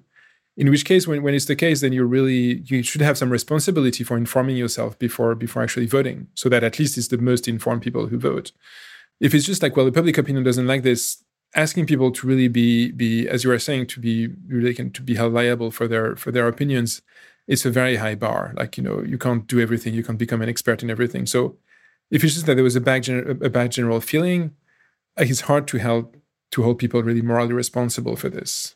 Yeah, I think that this might be another case where there's an intuitive human reaction to the idea of this kind of radiation that for some reason that really strikes fear into the heart of human beings. Um, and so uh, like fear of nuclear stuff has an easy has an easy road in order to persuade people. The thing that's funny actually about that is less that and more that people don't have a similarly fearful reaction to particulate pollution coming from coal that they're a bit wary of that but not nearly as wary as they should be. Whereas the nuclear stuff uh, they get so scared of it even though the evidence is so poor. No no no i completely agree. The the um I mean, we, we have some evidence, but it's not completely clear that that one, one of the things that's going on is that nuclear power is tapping into people's um, disgust mechanisms. So we have this this this psychology that evolved to help us avoid uh, things that are going to make us sick, and so we have a nutrition that we shouldn't touch or you know even less eat you know feces and urine and, and anything that comes out of, of, people's bodies or rotten flesh. Anything that smells really horrendous. And, and these mechanisms the way they work is they tell us well look these things contain small things that you can't really perceive but that are going to make people sick. And, and the amount of, of the thing doesn't matter. Like and which is mostly true. I mean you can get sick with a very small amount of, of viruses or, or bacteria obviously. And then that's that's that's contagious. That can be transmittable from one person to the next and I think it is that template that people apply to nuclear energy because they think, well, you know, okay, radiation is this invisible thing, a bit like, you know, germs and viruses are invisible to the naked eye. It's this in, this invisible thing that makes people sick, even if they're exposed to a very, very small amount of it. And then the people who have gotten sick, they can make others sick. And you see that you see that, for instance, when uh, the way that people who have been uh, hurt by radiation, mostly after after the uh, Hiroshima and Nagasaki bombings, like it was sometimes hard to find people willing to treat them because they are perceived as as being contagious themselves, which was which was not the case by and large. Some of their clothes might have had some radiation, but they themselves were not anymore. So we have this this false image of nuclear energy that is then again overwhelmingly misguided, and I think that gives us this bad feeling about it. Yeah, and it's true, and it's true. It's funny, but I, I think like particulate matters I think it would work in the same way as people have the intuition in a way that smoking is gonna make you sick. Like when people when data started coming out that smoking is causing lung cancer, I think it intuitively is like, oh yeah, I can see that happening. And if there was more of a of a kind of media discussion of, of the effect of particulate matter, I think it would even if you can't really see like in the same way as you can't really see the particles in, in, in smoke, people I think would, would get it, uh, but they wouldn't get like the contagion. It's still less scary because like if you're exposed a lot to it, then you're more likely to get it. You don't have this very kind of insidious feeling you have with things that are contagious. Yeah, I, I would have thought that one of the differences between particulate pollution and radiation is that the former has a very simple physical mechanism that I think I intuitively understand, which is that you burn coal, it produces smog, or you burn wood and it produces mm-hmm. smog, and then I breathe it in, and that sounds bad, but also comprehensible. Whereas with nuclear power, you're like, where is the radiation? I can't see it. How much is it? How much is bad? Bad. Like, are there different types? Yeah. I like. I'm very educated, and I still find it very confusing. Uh, so you can imagine someone who just doesn't understand uh, what radiate. Like, I mean, what is radiation? It's, it's super weird. Uh, and I think that that that confusion means that you just have to take um, the belief that it's safe on trust because you don't understand you, you haven't done graduate physics uh, and then if you don't trust people if you don't trust engineers to that degree then well you're just screwed you're kind of always going to be suspicious of it no, no, I agree. But I mean, still, another small caveat is that before, at least before before uh, Hiroshima and Nagasaki, for a long time in the early 20th century, before essentially the the, arm, the, the harms of of, uh, of radiation were better understood, people would, would put radiation in like not radiation, but they would put like radio, radioactive elements in, in in makeup or in or in like everywhere because it was glowing, clocks and stuff, which obviously is a bad idea. So it's not like you still need something to associate uh, the idea of nuclear power with something bad. It's not completely you know intuitive. It's like when people figure out that actually radiation is bad, then it's like the way in which it is bad makes it feel much worse than other types of potential harmful substances. Okay, pushing on. In, in a second, I want to throw some of the trickiest cases I can think of at you, uh, like possible exa- uh, counter examples to sort of the the set of explanations that, that you present in the book. But but just before that, what's an important way in which you think our mechanisms of open vigilance and plausibility checking and credibility detection kind of do systematically fail? What, what's, what's an important kind of consistent weakness in human judgment and our ability to figure things out? One potential example is that uh, in some cases we fail to notice that we get the same information from different people, but in fact, all of these people had gotten their information from the same source. And so it feels as if we have a lot of people telling us the same thing, but they all have vetted it in a way. They all have independent value. When in fact it all comes from it all comes from the same person. So in some sense, that's what you get with the intergener- intergenerational transmission. So you have one generation that somehow they form a given belief and and then they pass it on to the to the next generation. And when you grow up in a society, it feels as if you know your parents and your siblings and your uncles and your aunts and your everybody in society. Uh, if you live like say in a small scale, relatively kind of somewhat more homogeneous society, everybody has similar beliefs in the ancestors and what traditions have to be upheld in, in, in taboos and, and this sort of things. And it, it has to feel as if everyone in the group has kind of independently vetted this. So they have maybe they have some first-hand evidence, maybe they have good reasons to believe this. And so you have this incredibly strong evidence. We have all of these people who are otherwise reliable and trustworthy, and they all appear to have come to the same conclusion independently of each other and then it would be really foolish not to believe them. You know, you know, obviously they have to be right. Uh, and so you fail to take into account the fact that they themselves have all been influenced for the same process by the by the previous generation, which means that their opinions are actually not really that independent of each other. Yeah, I think I've seen this play out in my social circle sometimes. It's a it's a thing that's hard to avoid because uh, well, you, you, can basically just have any situation where you notice that a lot of people all seem to agree with this research conclusion, uh, something that's like not that's not that that obvious, but maybe maybe everyone has like independently figured out that that this thing is true, and then you might dig into it and realize that well they've all just had conversations with this one person who persuaded them of this and maybe wrote a paper about it.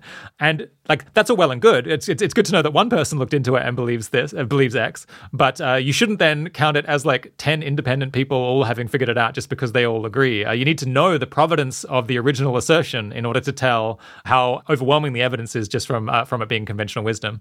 Yes so it's not it's not as if you're not always warranted in discounting the fact that 10 people have agreed to it because you know if your friends aren't completely foolish if they trust that one person that tells you well maybe they're right to trust that person and to believe what they're saying. So it's not completely i mean assuming they're not just blindly following what that person is saying which i don't think happens very often uh, they're not you know you, it's still some kind of signal that they that all of them are agreeing that that person you know is right but it's still good to know that at the end of the day, it's better to just go back to that person and, and revisit, you know, yourself what what are what, what what arguments they are putting forward.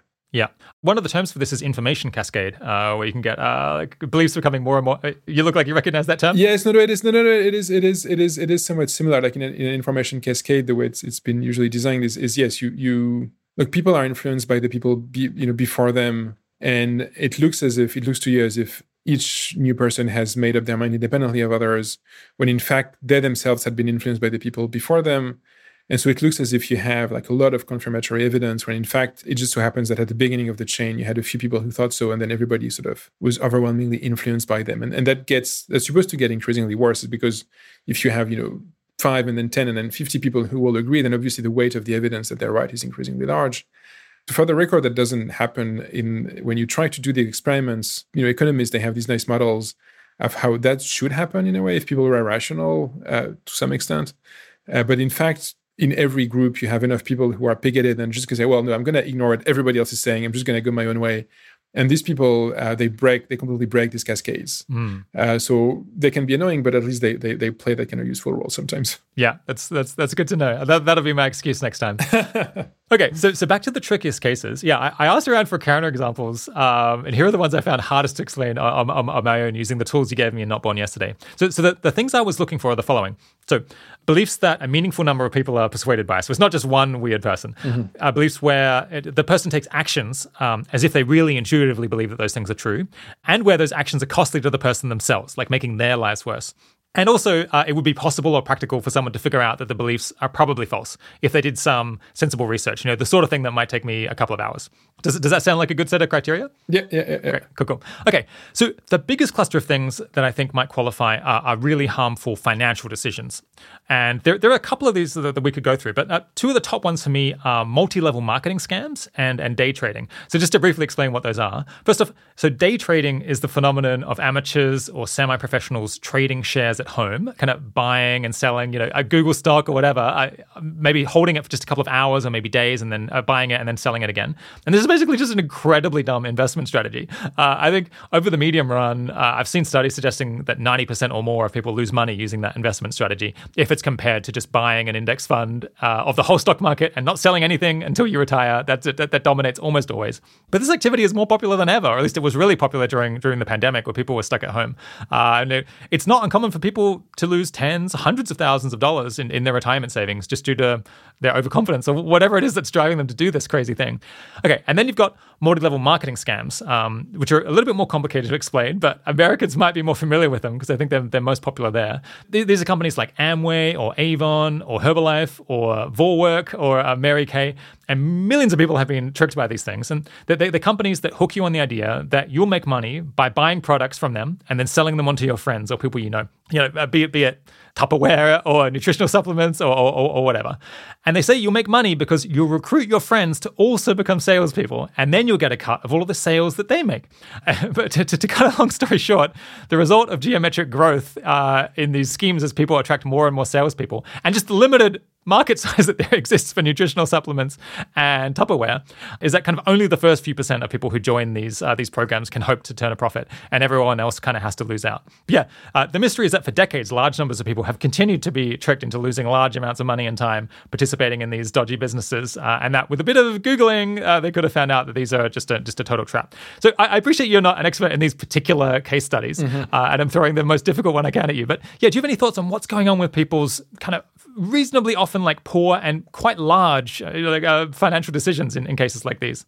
Yes, no, I mean, uh, so in the first case, the case of, of day trading, my intuition would be that obviously it's it's related to to the same reasons that drive people towards gambling. I mean, essentially, people are gambling in, in there's this it's in a legal manner with the stakes are much higher, which is funny when you think about it. uh, yeah, but so so I don't exactly know why people are attracted to gambling. But in, in relation with the point of, of kind of not born yesterday that, that people are quite good at, at discriminating information, like it's not something, I think in most cases, it's not something that they have been persuaded by other people to do. It's something that they intuitively sort of want to do. It's like, you know, they don't need someone to tell them, look, you know, you should, you, you should be able to, you should do this. On the contrary, actually, maybe if people were to tell them that, they would be more skeptical. It's something like intuitively you feel well you you see you know you you hear stories of stocks going up and people making a lot of money it's like well you kind of why not me and these stories are true. Obviously, they're kind of selectively reported because people lose a lot of money as well. But like if you talk about not the statistics, but but if you talk about stories, there should be an asymmetry in that you can only lose so much money, but the the, the ceiling there's no ceiling to how much money you can you can win. Hmm. So it's possible that a story of someone who loses ten thousand dollars it's really not interesting at all. But the story of someone who makes millions because they've invested uh, wisely with inverted commas because they, they got lucky really is is more likely to make the headlines and, and people to talk about it. So there might be a bias there in, in what, what kind of stories people uh, hear. But then mostly people want to, many people, and not everybody, but a lot of people are attracted to gambling.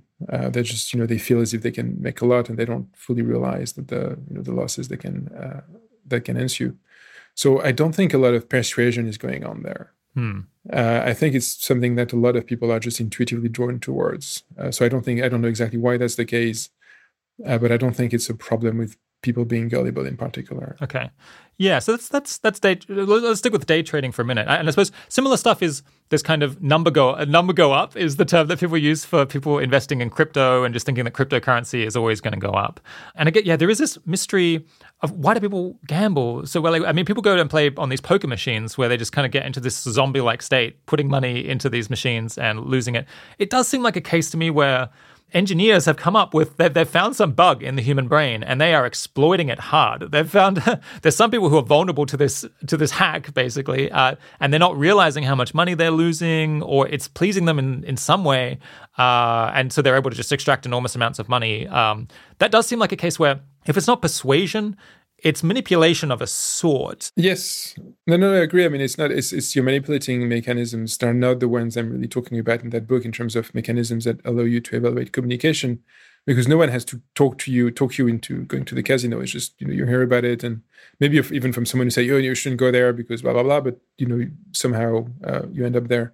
So I don't know what is the proportion of of people who are really kind of problematic uh, gambling behavior out of out of all the people who gamble, because obviously people who gamble get something out of it; they enjoy it.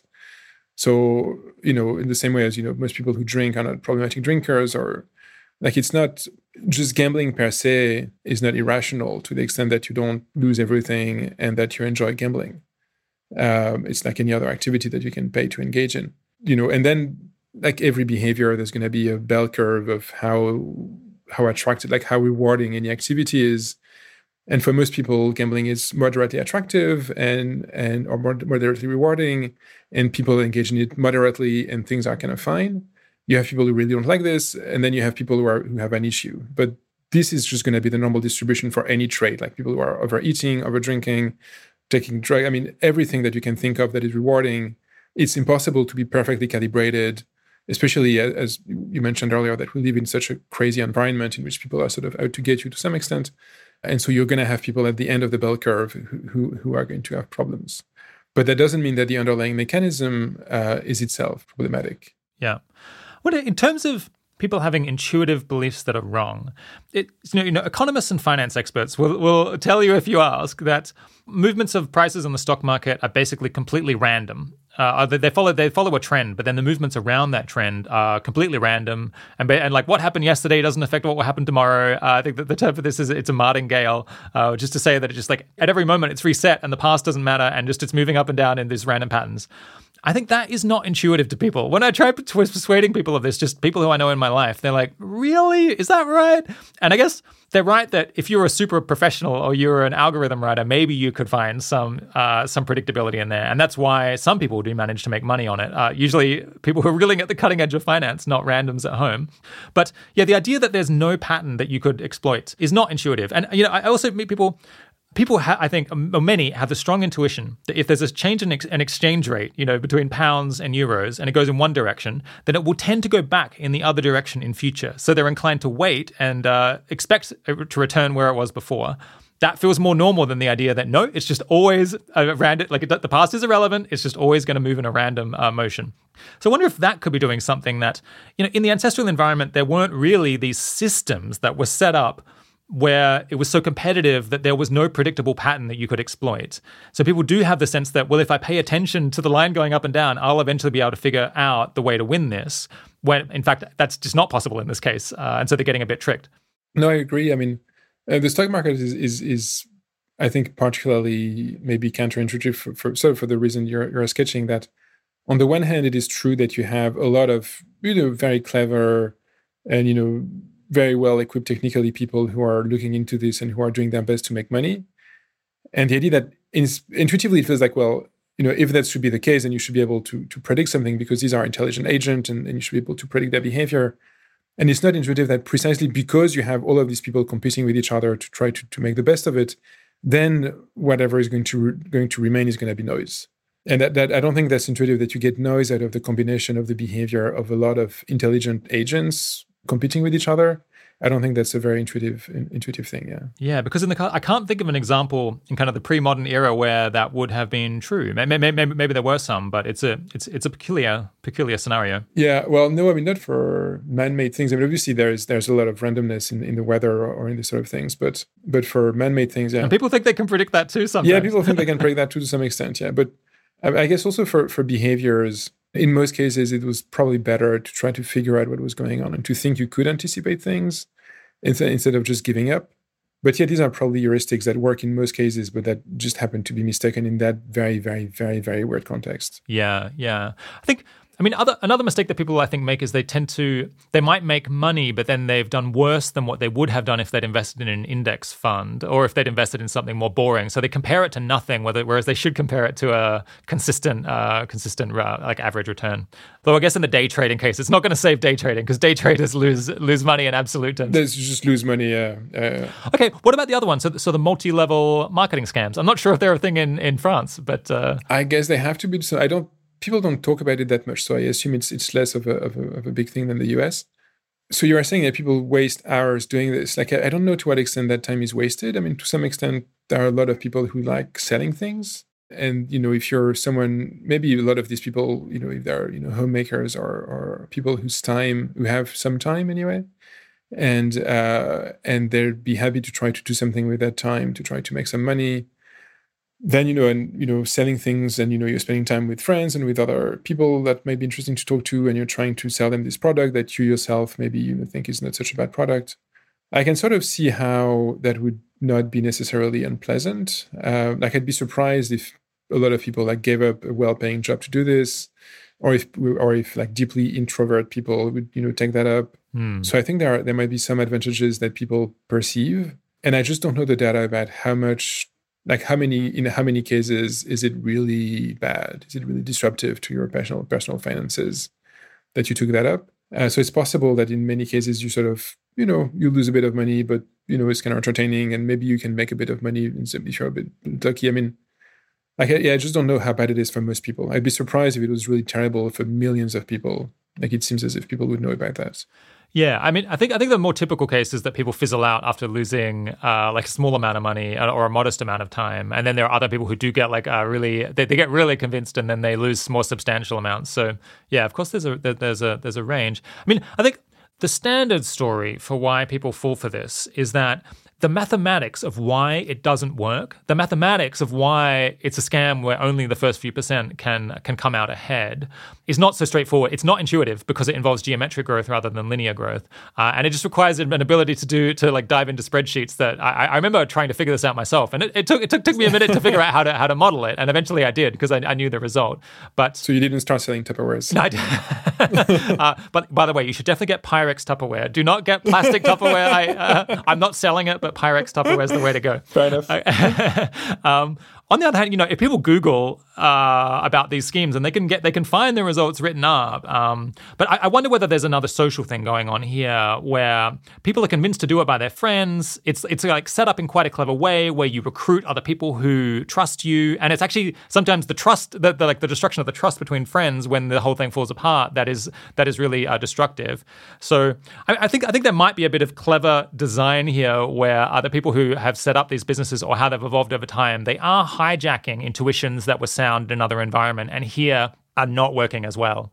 No, no, that sounds right. Yeah, but but yeah, it would be interesting to look at comparative data. Other countries are more vulnerable to this and if yes, kind of why, uh, what is like the sociology in a way of these places that might explain why uh, why people in these countries are more vulnerable.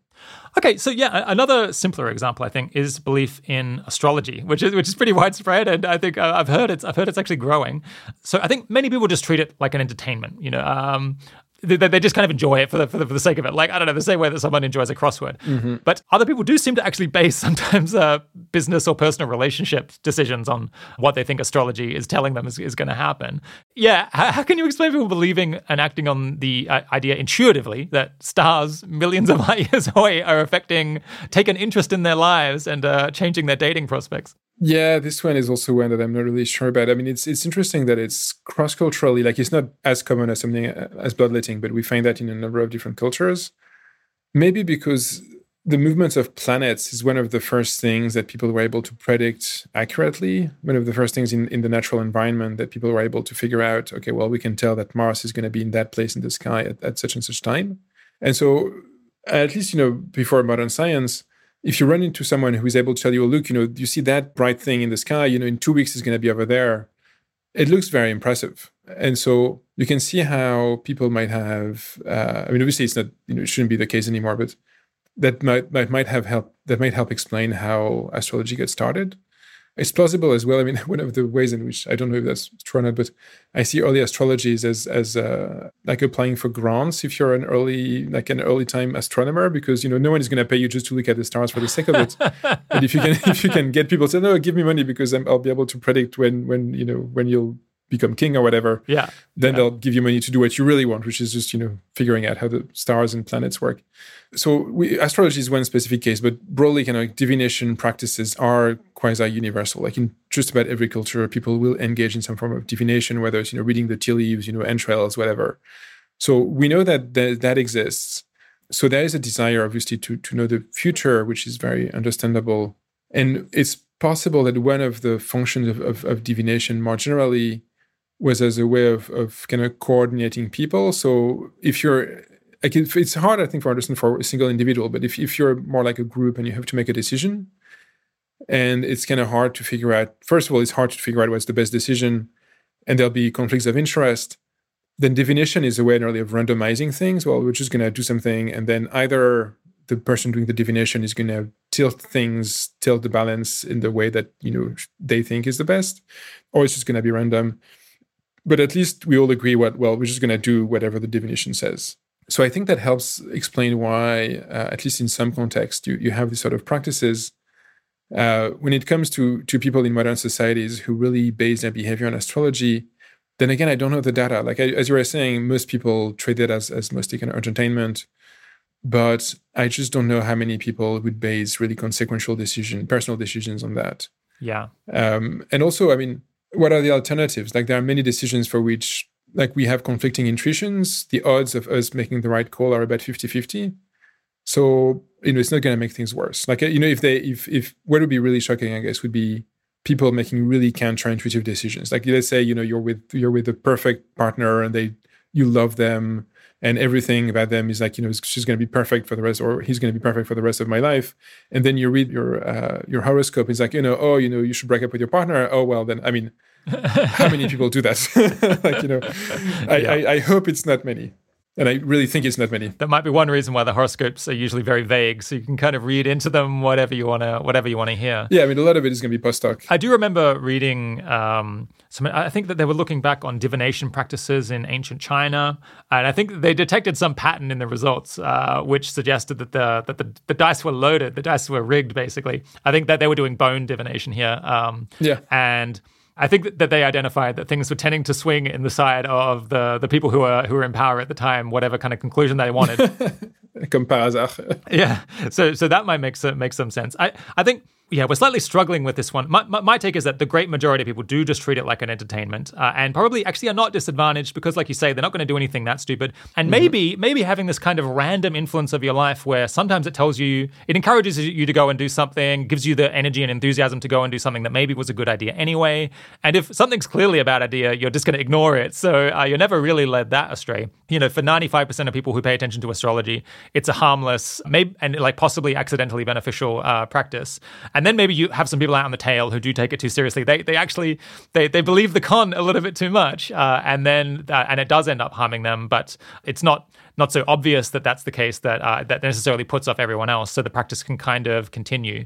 Yeah, I don't know. It's a, it's a, it's, a, it's a tough one. Yeah, no, no, it, it is an interesting example. Yeah.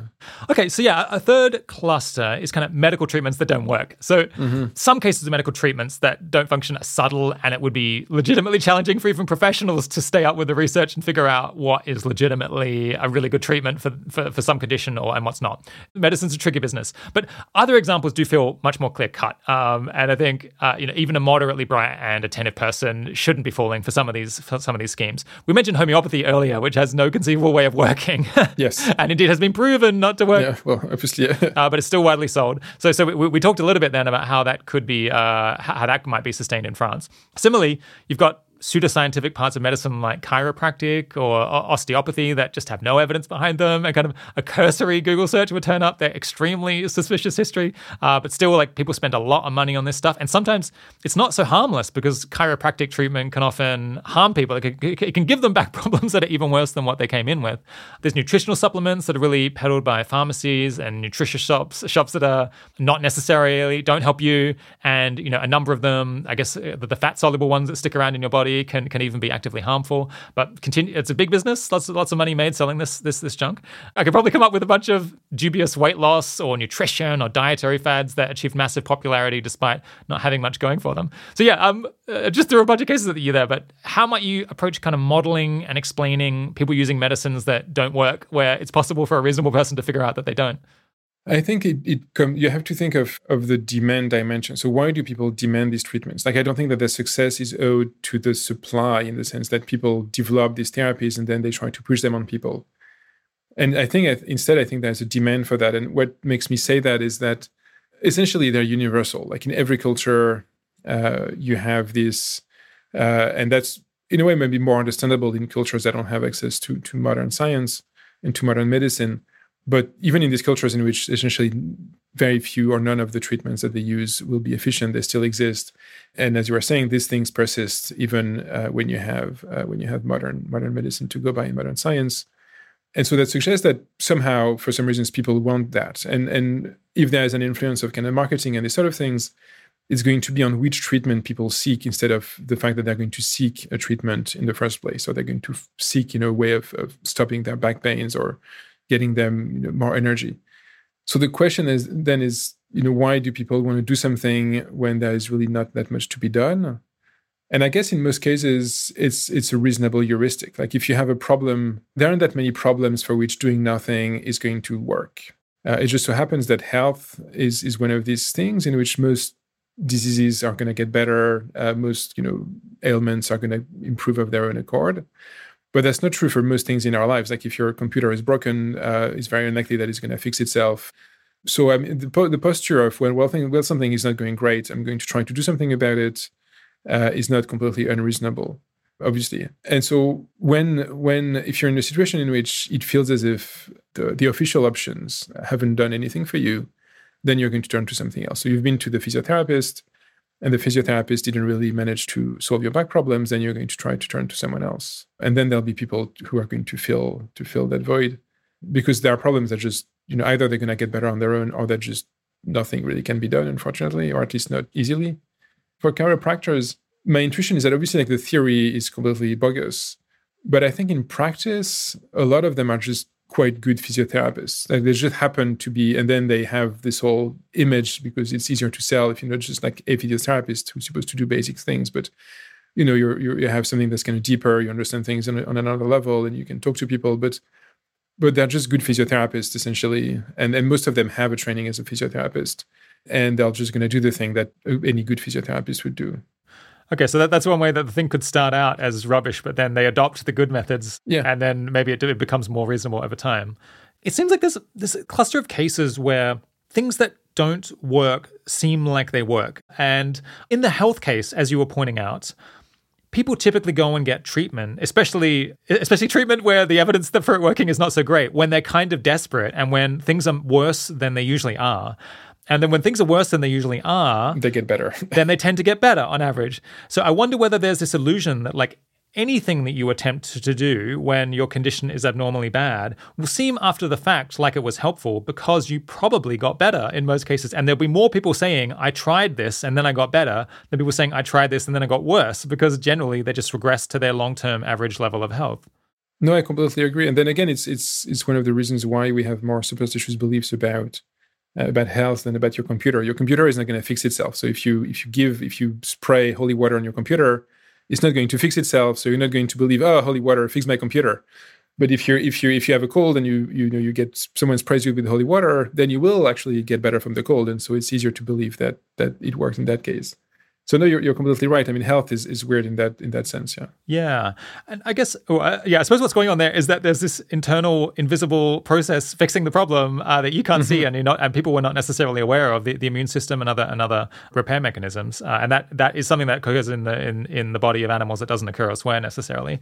Okay, and then in the in the finance case with with day trading it's harder to see because we know that most people who try it are losing money in absolute terms. They they come they walk away with less money than they started, and gambling even even even more so. Maybe I wonder though there where you can have a reporting bias where people will talk about how they won at day trading if they make money in the occasional and they, but they don't tend to go out on Twitter and say no I lost I'm a moron who like invested a hundred thousand uh, dollars trying to day trade and then I came away with fifty thousand um, they tend to obscure that they might not even tell their partners let alone strangers so you get this really if, you're someone who just looks at the at the field of people talking about it, it will always seem as if it's working. No, no, I agree. You know, that's the, there's likely a, a, reporting bias, yeah, uh, both in terms of like you're more likely to report positive than negative stories, and and the amplitude of positive stories can be much larger than the amplitude of negative stories.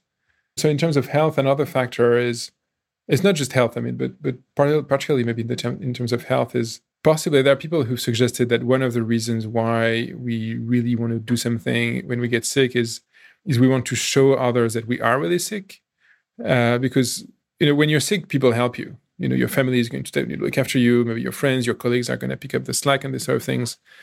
And um, and and because of that, uh, how do you call that? Kind of malingering, right? Yeah, malingering. Yeah, is always uh, is always a risk, and indeed people fake you know diseases in provisional contexts in, in, in, kind of substantial numbers, and so possibly one of the one of the reasons of of making sure that people are not malingering too much is uh, that when you tell okay, well, if you're sick, then you have to take to do this, and this is pretty unpleasant. So if you're sick, well, okay, sure, I'm going to do this, and then uh, you know you're going to help me and look after me uh, even if what I'm doing is completely useless. Whereas if you're not sick, like, okay, well, I'm not going to do that. Uh, and so if you think of many therapies that are somewhat unpleasant, like, you know, like, you know, we are talking about bloodletting earlier, sedations, laxatives, emetics, like a, lot, it seems as if a lot of, of therapies have this unpleasant dimension uh, that even if the therapy itself is useless, doing it like imposing it on others might make sense and then doing accepting it when you're sick might make sense and that you're showing others look or you know like you know drinking you know kind of castor oil or whatever disgusting thing like like yeah. it seems it feels more efficient because it's it's it's more costly but in fact maybe what you're doing is signaling uh, to people who might help you that you're deserving of help because you're really sick yeah you're not pretending yeah, well Uh, yeah, I never, never, never thought of that one. I, guess the, the, the story in which humans just had really exceptional judgment and were really hard to uh, to to like for people to trick or indeed just for circumstances to trick would be that we could do this intuitive adjustment on the selection effect of people over-reporting successes and under-reporting failures and and see through that and just not update in favor of day trading being effective. And i guess to be honest like most people probably do. Like i, I don't know that many people who are fooled by you know financial uh, things that they see online. At least um, i don't know maybe i have a non-representative sample like I think a typical person hears that stuff and is like, yeah, yeah, I'm not going to do your stupid finance thing. Uh, but then you know the one in twenty people who is persuaded, yeah, they, they they can get into a lot of trouble. And then you have all of the people you were saying who just intuitively want to do it anyway. Uh, they, they, they feel like it makes sense. Yes, no, I think I think there's quite a demand. I mean, obviously, gambling is a, is a is a big, a successful industry. Yeah. Okay, let's turn now to the question of AI and LLMs and generative models and, and whether we should worry about them being able to convince people to believe things that are not true. So yeah, I want to I want to be I want to be careful here. I want to be subtle here because of course there's going to be some issues here. There, there has to be. Uh, you know, any, any new, new, technology for producing and spreading contents got, got got to lead to some misinformation and confusion to at least to some non-zero extent. And the thing I want to push back on is that we should expect a really dire situation with respect to AI, and that we should expect it to lead into big swings in public opinion or, or a big increase in the extent to which society is more out of touch with reality than than, than it already is. So, as I mentioned earlier, the modern world with all of its like uh, weird, delicious foods has caused people to eat an unhealthy diet uh, because their evolved intuitions that previously connected what was tasty with what was healthy uh, are kind of exploitable. And so we could imagine that AI generated content can play a similar role at gunking up our information environment and making things more challenging for us to, to figure out in the same way that, oh, I suppose, yeah, you, you would disagree with the, with the, with the nacho cheese Doritos analogy that there, there are some important differences there.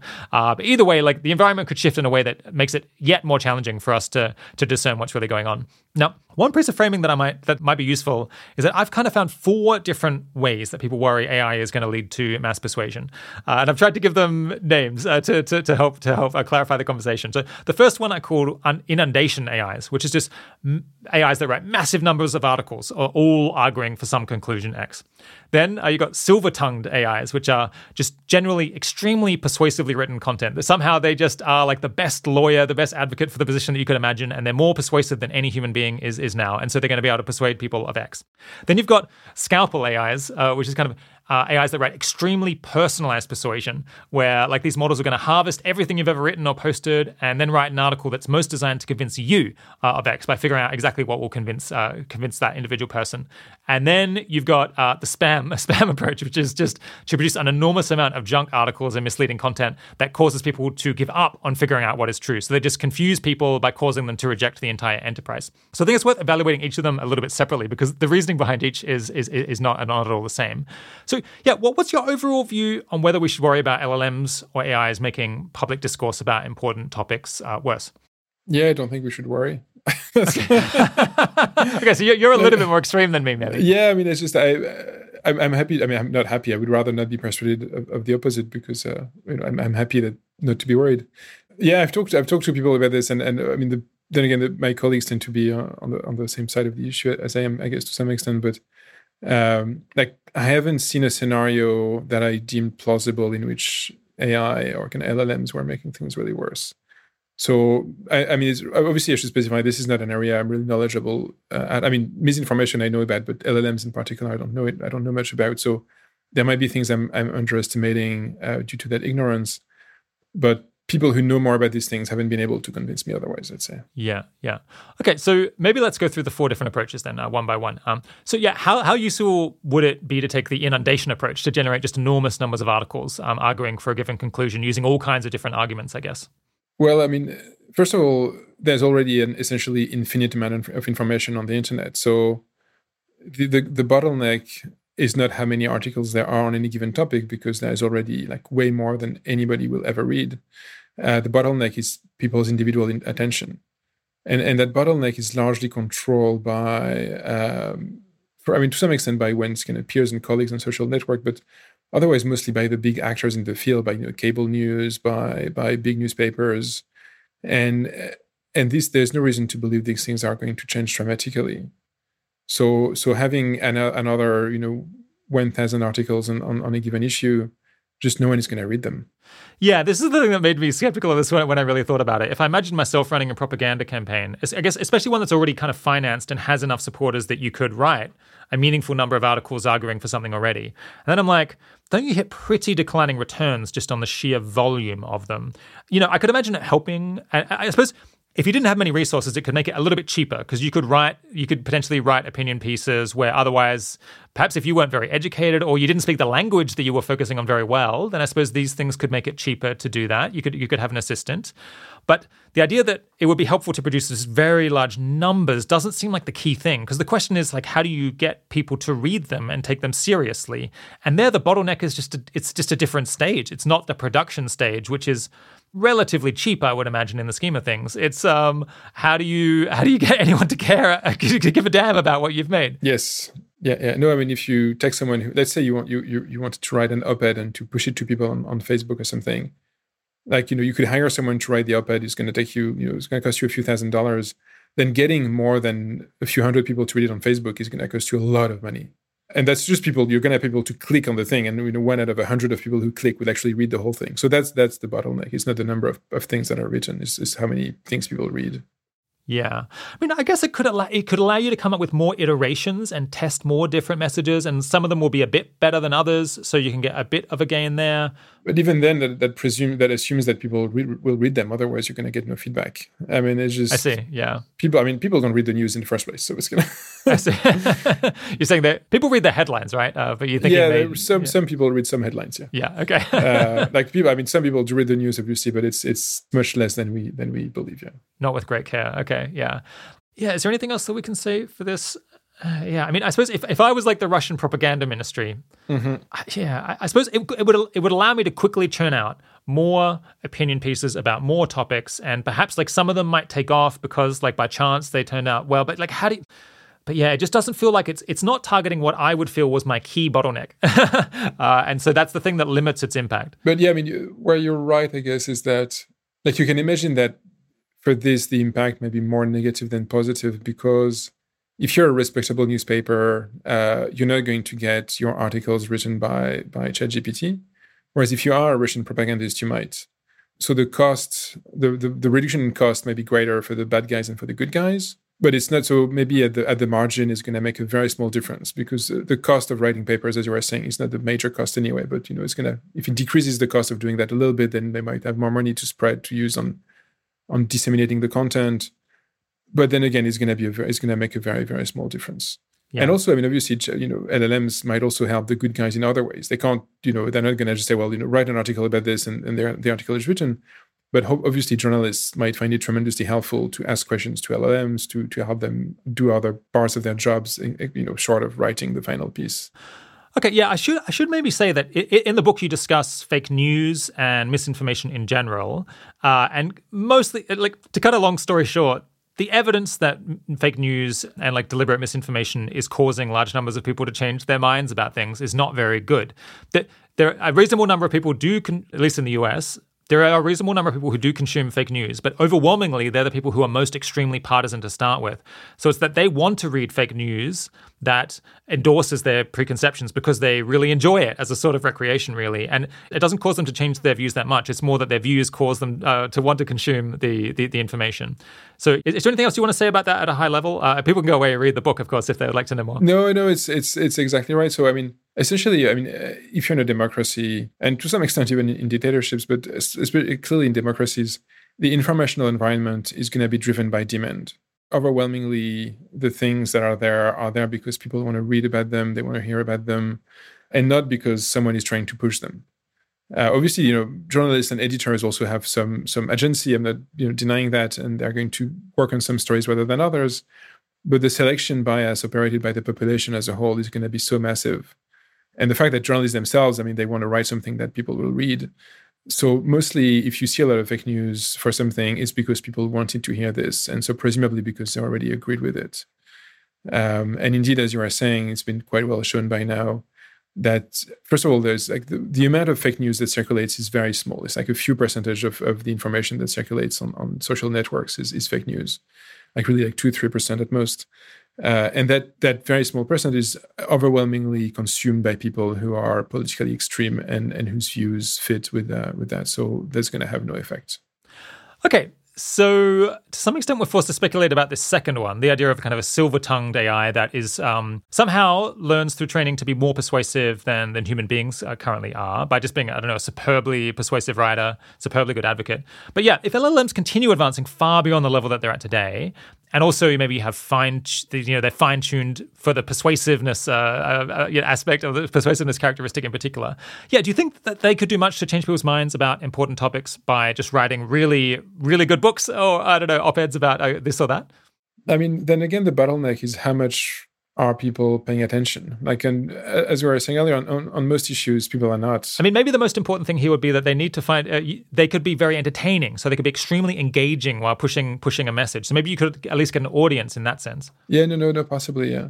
Okay, so then the question is, why would that favor sort of, so to speak, the bad guys rather than the good guys? It's not clear to me. So if if a LLM has managed to be very good at this, then you might imagine that um, as long as journalists do their fact checking and make sure that everything that is said is correct, why not use an LLM to help you know uh, make your story a bit more interesting if they get that good at it?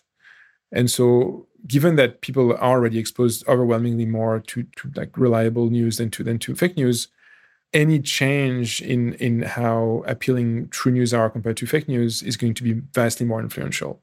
So you'd have to imagine that the impact this has on the spread of misinformation is like orders of magnitudes larger than the impact it has on the spread of reliable information for this to make a difference uh, going going in the wrong direction. Yeah.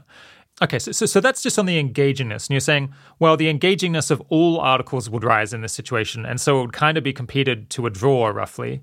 I suppose you might have some might have a thing where currently it's easier for like bigger, more resourced institutions to make engaging content because it because it's quite expensive.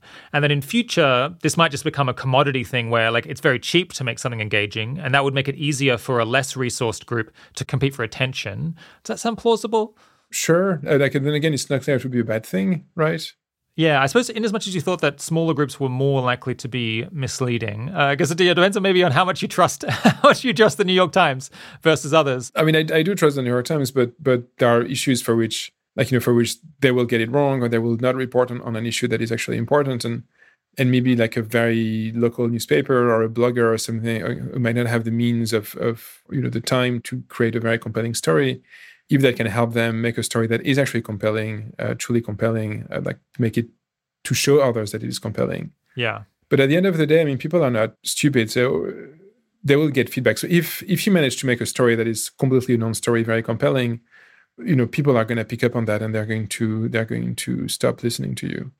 I mean, especially if you're if you have to lie to make the story compelling, or if you have to exaggerate to a degree that that's you know kind of not good. Yeah. So so we can imagine making LLMs kind of more and more convincing, like getting they get smarter and smarter and they become like more more and more effective advocates for a given view. Mm-hmm. And on some people's view, you can imagine that that tops out like, you know, in, in 10, 100 years time, whenever we have the most amazing technology there, you could kind of persuade someone of anything, like in, in, at least a normal human today, because like so great would be your persuasive powers. Your model is that it caps out at not necessarily that far above the level of persuasiveness of the most charismatic, the most persuasive human beings today because we're just we just are not influenceable by by language most of the time or it's so hard to get people to to care what you say. Yes i mean for things that are complicated and that would take very long arguments the bottleneck is going to be attention. Like you know i don't think there's a way of of you know making a good case a good a complicated moral case for an issue that is not completely you know obvious in a in a paragraph and if you have to read a book so maybe a book written by a i mean i'm not sure if that will ever happen but let's say let's say that uh, an AI can write a book that is more persuasive than any human author, it's still going to be the case that you know five people are going to read the book, and these people probably have very strong views to start with. So yeah, part of your model of the world is also just that people, when they realize that there's a risk that they're going to be tricked, they just shut down. So you can imagine in, in a world where it's very easy to produce this compelling, slick content, people learn the lesson that anyone can make slick content, and so they just stop paying. They they, they might engage with it for entertainment value, but they won't necessarily regard it as very strong evidence for any particular conclusion. Yeah, no, that's that's a good question. I think people are already very good at this. I mean, people like people who write smart political books, it's quite doable to write up an argument that seems persuasive, but because you're very selectively reporting evidence, is yeah. actually really misleading. And people are already very good at this. Uh, AI is probably, you know, LLMs will make it easier, no doubt. I, I mean, I, I, would imagine, but I also, I mean, I want to be careful when I'm saying on the whole is that I, I don't want to make people believe that it's impossible to change people's minds. You know, because if you do spend the time, if you like, what seems to work at scale is really the accumulation of evidence, in particular, evidence or of arguments conveyed by people who are kind of near you if you look, for instance, if you look at, at how opinions change uh, throughout, like for long periods of time, uh, it seems as if so we know that opinions have changed dramatically on some things, like you know, gay marriage, or it used to be kind of interracial marriage, trans rights. Like many things are changing relatively quickly.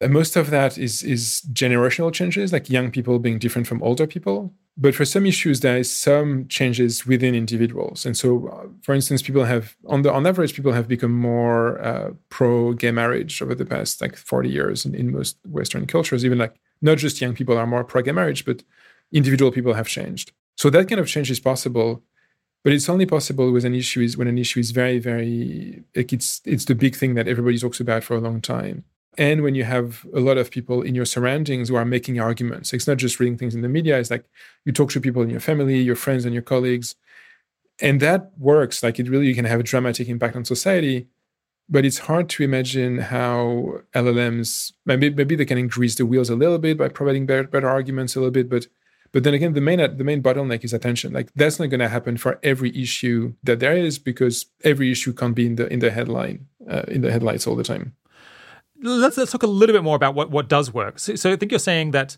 direct experience of things is persuasive to people. So I guess you know the classic example is they meet someone who has come out as gay and they're like this person seems totally fine to me. They meet them with their partner and they're like I don't really see anything wrong with this relationship and I hung out with them and that to people is just enormously compelling, more compelling than any opinion piece. Okay, and then you also have people trust their friends and family and colleagues, people they know well. Uh, so if several of them start making an argument at them, you know, over the dinner table or uh, you know at, at, at, the lunch table at the office, then that gets a lot of weight relative to something that you might read in a newspaper. Is is that broadly the picture? Yes, I mean it's honestly uh, the honest answer is we don't really know because this sort of impersonal influence. Uh, there is some indirect evidence that it plays a role. Like, for instance, people have shown that people who talk about climate change are more likely to become more believing in climate change and that you know it's, it's man-made, and they're more likely to want to talk to other people about that. There's also evidence that from uh, what's it called this thing when you canvassing, like when you go to people's houses, like people in, in a nice experiment, people went to people's houses and they talk about trans rights for 20 minutes. Uh, and that had a small but discernible influence on people's attitudes. So you can imagine if these kind of conversations are repeated, you know, many many times, then that can be that can explain how things change on a, on a large scale. But yeah you need you, you need to have a meaningful discussion from someone who you have kind of no reason to distrust and they can exchange arguments they can share their experiences they can ask you to empathize with these people by imagining you know sh- you know experiences you had that were similar to theirs. So you know it's it's possible but it's something that's it's just hard to imagine how you can scale it up. Okay, what about the approach that I called uh, kind of scalpel, uh, in which everyone can be delivered an individualized pitch for X given their existing views and, and their personality. So they could be made, yeah, given the arguments that are most convincing given their, their preconceptions. Do you think that can meaningfully increase the impact of an effort at persuasion? Well, I think it's essentially the same as the other one because probably given how good people already are at making arguments, the only thing that's stopping a book by you know Peter Singer or some you know brilliant philosopher or brilliant you know thinker to persuade more people, more of the people who read the book, uh, is that he can't personalize the arguments. Like if you know if Peter Singer could talk to if every individual reader, I would assume that he would be way more persuasive because I'm sure there are many counter arguments that he hasn't been able to put into his books, and and and you know obviously he's extremely clever. And so presumably he would be way more persuasive in person. And so I think that if there is going to be a delta in persuasion compared to what's already out there, it's going to be in, in that personalization. Uh, but as we're saying, even that, like it's not clear how you would scale it up because just people don't have that much time.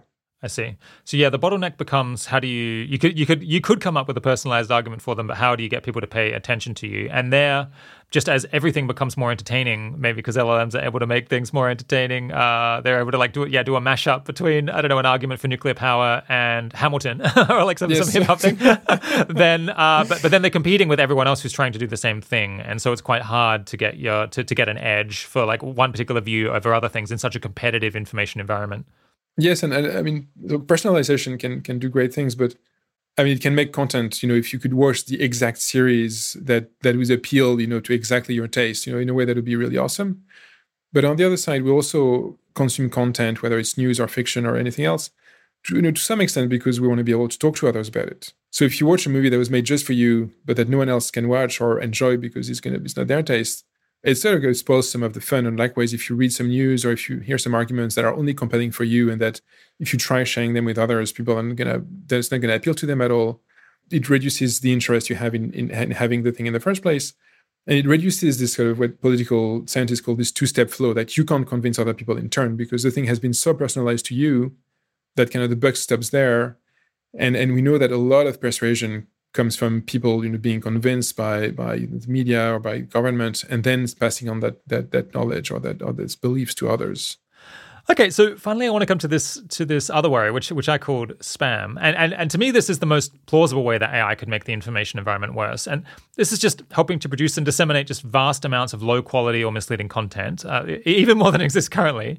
And now I, we don't really expect that it's going to persuade anyone uh, to buy any particular conclusions, but it's an alternative effect where it's just increasing the noise that's out there. It's just cluttering up the internet with lots of untrustworthy information where it's a little it's it's kind of effortful to figure out that it's untrustworthy because it's presented, you know, it's it's made it it looks like a paper, it looks like a real study, it looks like a real blog post.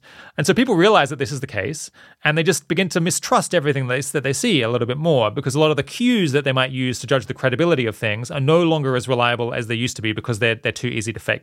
And so the end result is just that they give they for practical reasons they give up on trying to form strong views on most topics, and they end up feeling that it's just not really worth the effort to learn about what's going on because it's so easy to generate some fake video of events that never happened, or fake papers purporting to show some conclusion, or fake accounts creating the false impression about what people believe. And I think one reason I worry about this is that, as I understand it, this has kind of been an approach that many governments have used with their own populations when they're worried about them rebelling against them, is just to produce an enormous amount of noise and confusion where it's not that people believe that the regime is good, but they no longer like trust any particular thing that they're observing, so they just kind of opt out of public discourse. And I think it's kind of already the case to, to, for me to a great extent in many areas because like basically i don't trust anything i read about the russian invasion of ukraine on social media because it just seems overrun with misleading propaganda from from both sides from because almost everyone who talks about it is an advocate uh, for, for one view or another. And so the end result of me observing this was just i invested less effort in understanding things because it seemed too hard to separate uh, truth from lies. But uh, this could be worse and it could be widespread across across more issues. So yeah uh, what, what do you think of, of that risk? C- can you imagine that being something that plays out over time I mean, my intuition would be that uh, most people still rely on on curation to a large extent. So you don't, you know, you if you if you're going to trust a piece of news, to some extent, you make up your own mind uh, based on on the content of the news, and if it's something that's too implausible, then you, you'll be skeptical. But for all the things that are within the range of things that are broadly plausible, the main moderator is going to be the source. So if you read that in a, in a reliable newspaper, if if it's tweeted by a colleague that you trust, you know, at least within a given area of expertise, uh, then you know that's how you know that the information is is reliable or at least kind of worth considering. And and the fact that there's a lot of junk out there shouldn't change that fundamentally. Like, I mean, the only problem would be that if these kind of these courtiers of information, these people who are going to relay information to you by uh, creating it themselves, if they become less reliable, if if it's if their job becomes so hard that they stop being reliable, then the, then everything you know stops working. But I'm not sure that LLMs are going to make the jobs of journalists in terms of you know figuring out what's true or not that different. I mean, you still have to talk to people, you still have to check your sources, and in many ways, LLMs can help them as well. So on on balance, it's not clear it's going to make things harder. I mean, you're right when you were saying that the, obviously the the strategy of of many governments that already have uh, like a not very trustworthy political system is to increase that mistrust so that at least more potentially more trustworthy agents can't uh, take can get a, gain a foothold. That's why, you know, like the Germans were trying in the Second World War were trying to discredit the BBC because they knew it was like impossible to get the Germans to believe German propaganda anymore. But at least they could try to discredit, you know, the other the other side, and, and you have the same thing in Russia and China, etc. Uh, but that can only work. I mean, if, if if there is not much trust to start with, like if you have some actors that are trusted, it's not obvious how you how you're going to make that trust go away. Yeah, I mean, I guess one difference or, or, one thing that's distinctive about the case of an authoritarian government in a, a not very like a, in, a, in a low trust society, just flooding the zone with noise and misleading information in order to cause people to give up on figuring out what their political views should be. They have the ability, the power to push things out to people. Mm-hmm. They can grab this misinformation and like force it into people by influencing newspapers and so on. And so the attention bottleneck is less of a problem, and they're not competing with private already credible actors that people can turn to for curated, credible advice because they, they'll just shut down those newspapers, for example, or they'll, they'll kill or lock up the people who are too trusted already and so like actually could serve this useful function. So I guess if you get into a situation like that, then now you are in trouble, and maybe it would, maybe it will be helpful for the Russian government to kind of pull the wool over their eyes of, of their own people, or at least cause them to give up on understanding things, to, to be able to produce enormous amounts of content all the time, videos any, of anything that they feel like. But hopefully, in a in a free society where you already have credible authorities that people where people can kind of uh, hope that they've done their homework to figure out whether something really happened or not. Hopefully, that effect should not be so severe. Yeah, I mean, uh, so then again, so the, you know, Russia is doing that and you know with some effectiveness like it's really like uh, people are saying that russia has been really good at brainwashing the russian people into supporting the invasion. I think mostly they've been really good at stopping non-russian media from changing russian people's mind about the invasion. Uh, and they just you know they stuck with their priors that you know ukraine wasn't great and that you know if the russian government decided to invade them they had good reasons which is already you know really bad. Most people don't i was saying don't really care about the news and these sort of things that much. And, and these for these people you don't need flooding. I mean, you just need to have one official channel that they're going to watch anyway, and that tells whatever whatever you want. So for these people, it doesn't matter much. And then for the people for whom it really matters, it's not that hard to find reliable information on most things. So I mean, uh, some issues, some issues are really, really kind of urgent, and which, like in the few hours after an event, it may be hard to get information. But looking back, usually it's not, you know, even after a few days or, or, or weeks, it's not that hard to find reliable information about most things. And so if you're one of these people who really wants to figure out what's going on, stopping someone, I mean, except of really outright very strong censorship, um, stopping someone from doing that is going to be a bit difficult, I think. But the flooding, because you were mentioning flooding, like a government that does flooding a lot is, is China. And when, when something goes wrong uh, and something, you know, the, the people might be upset with something, one of the things they do to stop too many people from talking about it and potentially from from organizing, you know, for things to change is they flood social networks with uh, celebrity news, gossip, uh, other things that people are by default more interested in than in hard news. And so they don't need even misinformation. And so then again, you can see how LLMs could generate more of that content, but it doesn't seem that hard to generate, and they're already kind of doing it. So maybe at the margin, it will cost them a little bit less to do it, but I don't think it's going to be vastly more efficient. A question mark for me when I was when I was thinking about this and prepping for the interview is, you know, you and I we're, we're adults and we've grown up in a pre-generative AI era where we already have a lot of kind of established understanding of the world and and, and, and opinions, and so I think it's it, it, does get quite difficult to create any radical shift in your or my worldview. Not not not easy at all. Mm-hmm. But imagine that you were born today, and so you grow up your entire life in a world where we can imagine by the time you're uh, paying attention to any of this in five or 10 years, just the majority of articles might be written by, uh, like, primarily written by generative models. The majority of video might be generated by AI. The majority of images might be AI generated. I wonder, yeah, I, I, just don't know what, what what cumulative effect does that have when you don't have a pre like a pre-generative AI understanding of the world that way kind of you could trust what you saw, you could trust the video that videos are real, you could trust that these articles were at least written by a human being who was putting in some effort. I'm not I'm not necessarily saying it will be bad, but I, I just uh, you know the, the way that this could play out over decades as, as generations turn over, I, I I feel less confident about that. I don't know. I mean, if you if you think about you know photography essentially we're, we're both born in a world in which you can make fake photographies that are really really hard to to discern from the truth because it can be done with very kind of you know really very kind of low tech methods and then there's photoshop and this sort of things and yet when you see a picture in the new york times then again you still believe that that picture you know broadly happened like i'm not sure why it would be different for other things like people are still going going to be interested in in what's true. Um, so otherwise, I mean, you know, even now, I mean, uh, uh, people don't watch the news that much, but they watch the news a bit, even though they could only consume fiction if they wanted. So if it's a matter of just consuming things that are not true, we can we could already max out on that now without any problem, and many people uh, indeed do that. But then, if you're interested in figuring out what's true, you have a very strong you know you won't want to see something that is that is made up you'll want to see the what you think is the actual thing and as long as there are these uh, institutions that that curate thing and that vouch for what they're spreading uh, things are not going to change all that much. And i think this to some extent the same is true for writing. In a way you can see llms as a continuity between just someone who just writes who's not a professional writer and then you go to school and you write for 10 years and you get extremely good at writing. The difference between like a naive person's writing and an expert journalist writing is larger than the difference between that, that journalist writing and and like even the best LLM in the world ever because the the, the difference between a completely and a naive person and, and a professional journalist is just so massive. Mm. So you know we've already had most of that gain in terms of making articles that are you know well written and, and persuasive and, and, and all of that. So what matters at the end of the day is is who is vouching for it like whose name, whose person, or whose institution is going to be like whose reputation is going to be damaged if the thing turns out to be false. And that's what matters is that there's a system in place of reputation and that if if things go wrong if the information turns out to have been mistaken then there's someone that you can punish and and therefore there's someone who has an incentive to keep things uh, reliable let's accept for the sake of argument that it does become easier to produce misleading content in future i think some people envisage that the outcome of this would be people's opinions being changed in all sorts of random directions all the time.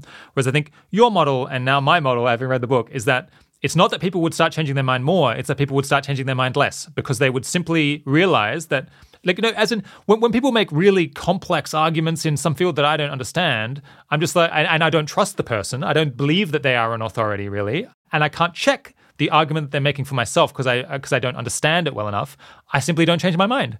And likewise, in future, if people start noticing that it's possible to trick them into believing stuff all the time uh, because they're incapable of noticing that a video is doctored, for example, then they just stop changing their mind at all in response to to these inputs because they always just have the option of keeping their current views.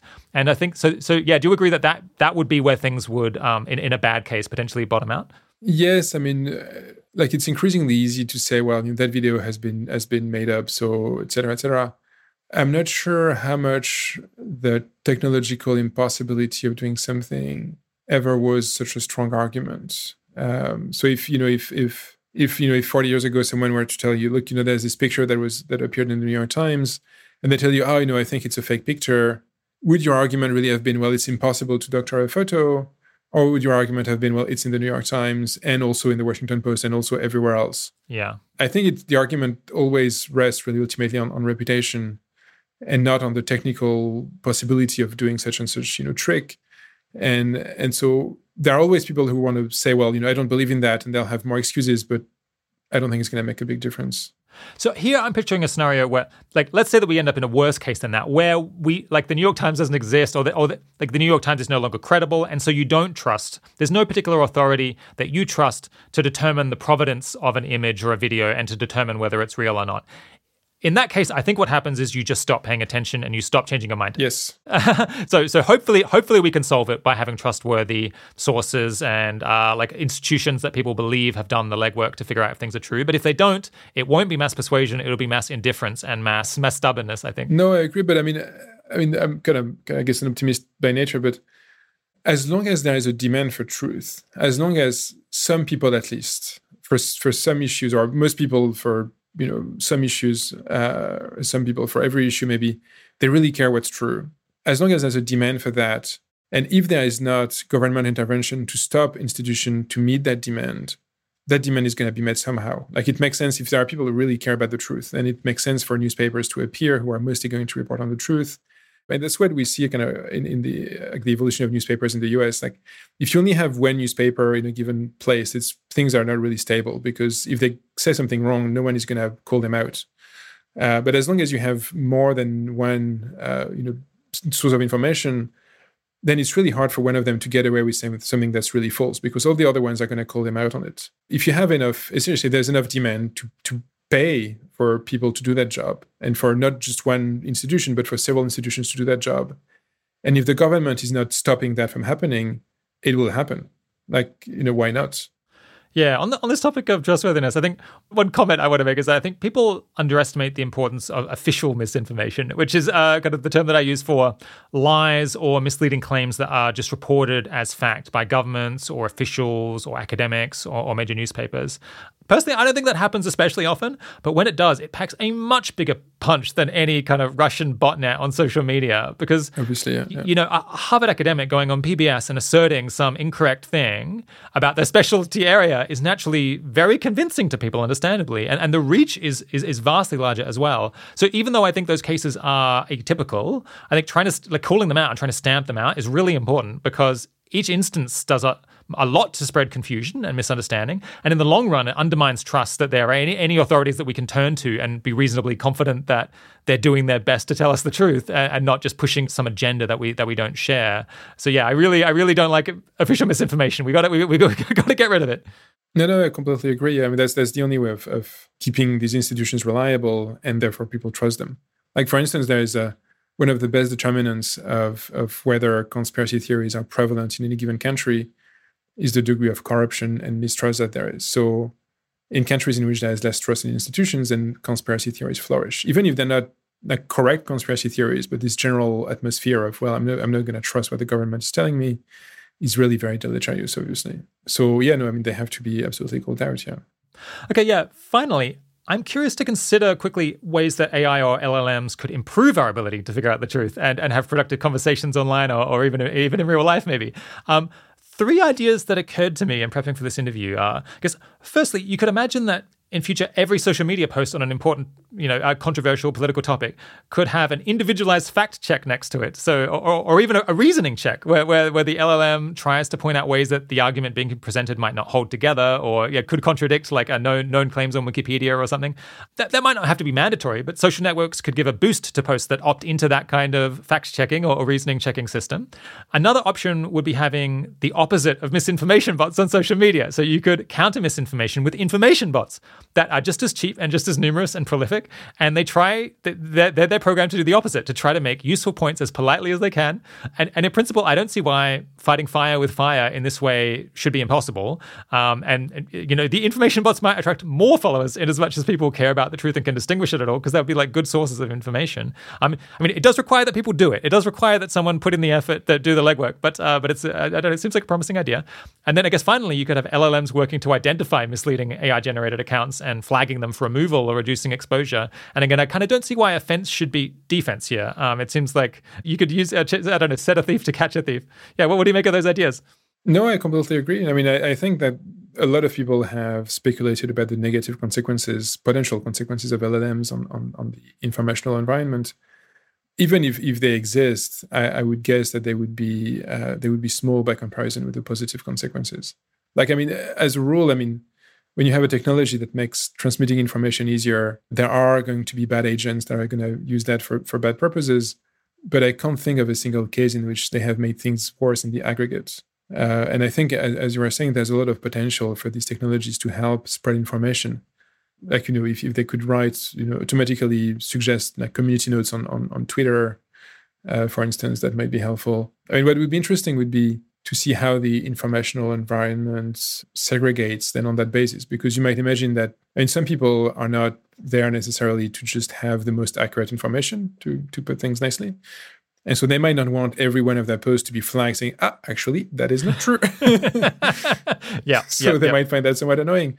And so they might just go somewhere else. So then that's the question is it a good thing or a bad thing uh, but at least it's it's it's plausible now to imagine a context in which people could have a social network like Twitter, in which uh, you have a relatively efficient and automatic fact-checking mechanism, which has never been possible so far because it's so demanding in man hours. So, Too expensive. Yeah, yeah. I'm I'm a little bit more nervous than you. I think, uh, I, and and I'm I'm glad that there are people trying to predict ways that this could go. That like what negative effects could it have? Because like in this case, I think this is this is an example where There are some ways that it will be harmful, but I think that they can be addressed as long as people uh, stay abreast of ways that of things that are going wrong, and they and they look for defenses. They look for ways for society to adjust in order to to make this stuff better. So so you uh, for example, it is true like now you can potentially fake video or images, and so people are trying to come up with responses to that where they track the provenance of images and video better in order to be able to more distinguish what comes from a trustworthy source and not. Um, but that does require someone to do that. Uh, someone actually has to notice that this is an issue and, and address it. And so that's why I'm always glad to see people working to fix problems, even though I think they are fixable, because uh, someone someone has to do it. Someone has to do it. Yeah. someone has to do it. Exactly. Right. Right. Uh, and so like likewise, you could imagine a world in which people like try to do the things that I just listed and other better ideas that they might come up with, or we could be lazy and not do it, and then maybe the then maybe the negative effects would outweigh the, the, the positive effects.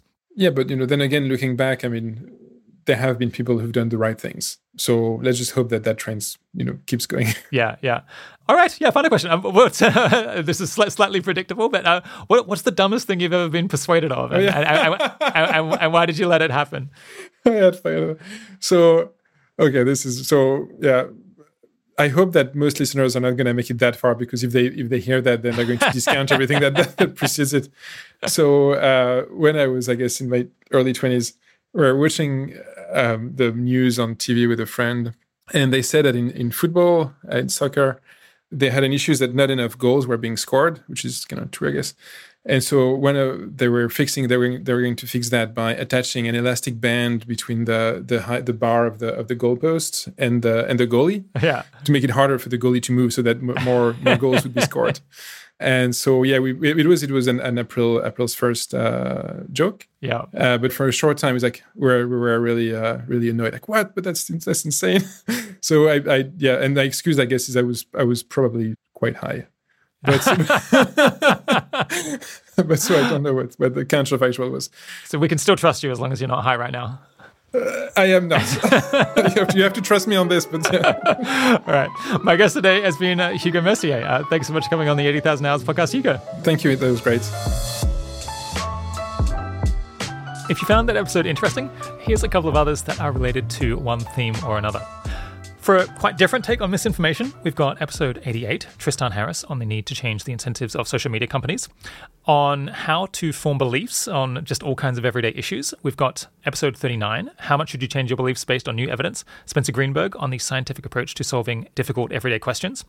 On how easy it is to become less informed the more you read and supposedly learn, we've got episode 172, Bryan Caplan on why you should stop reading the news.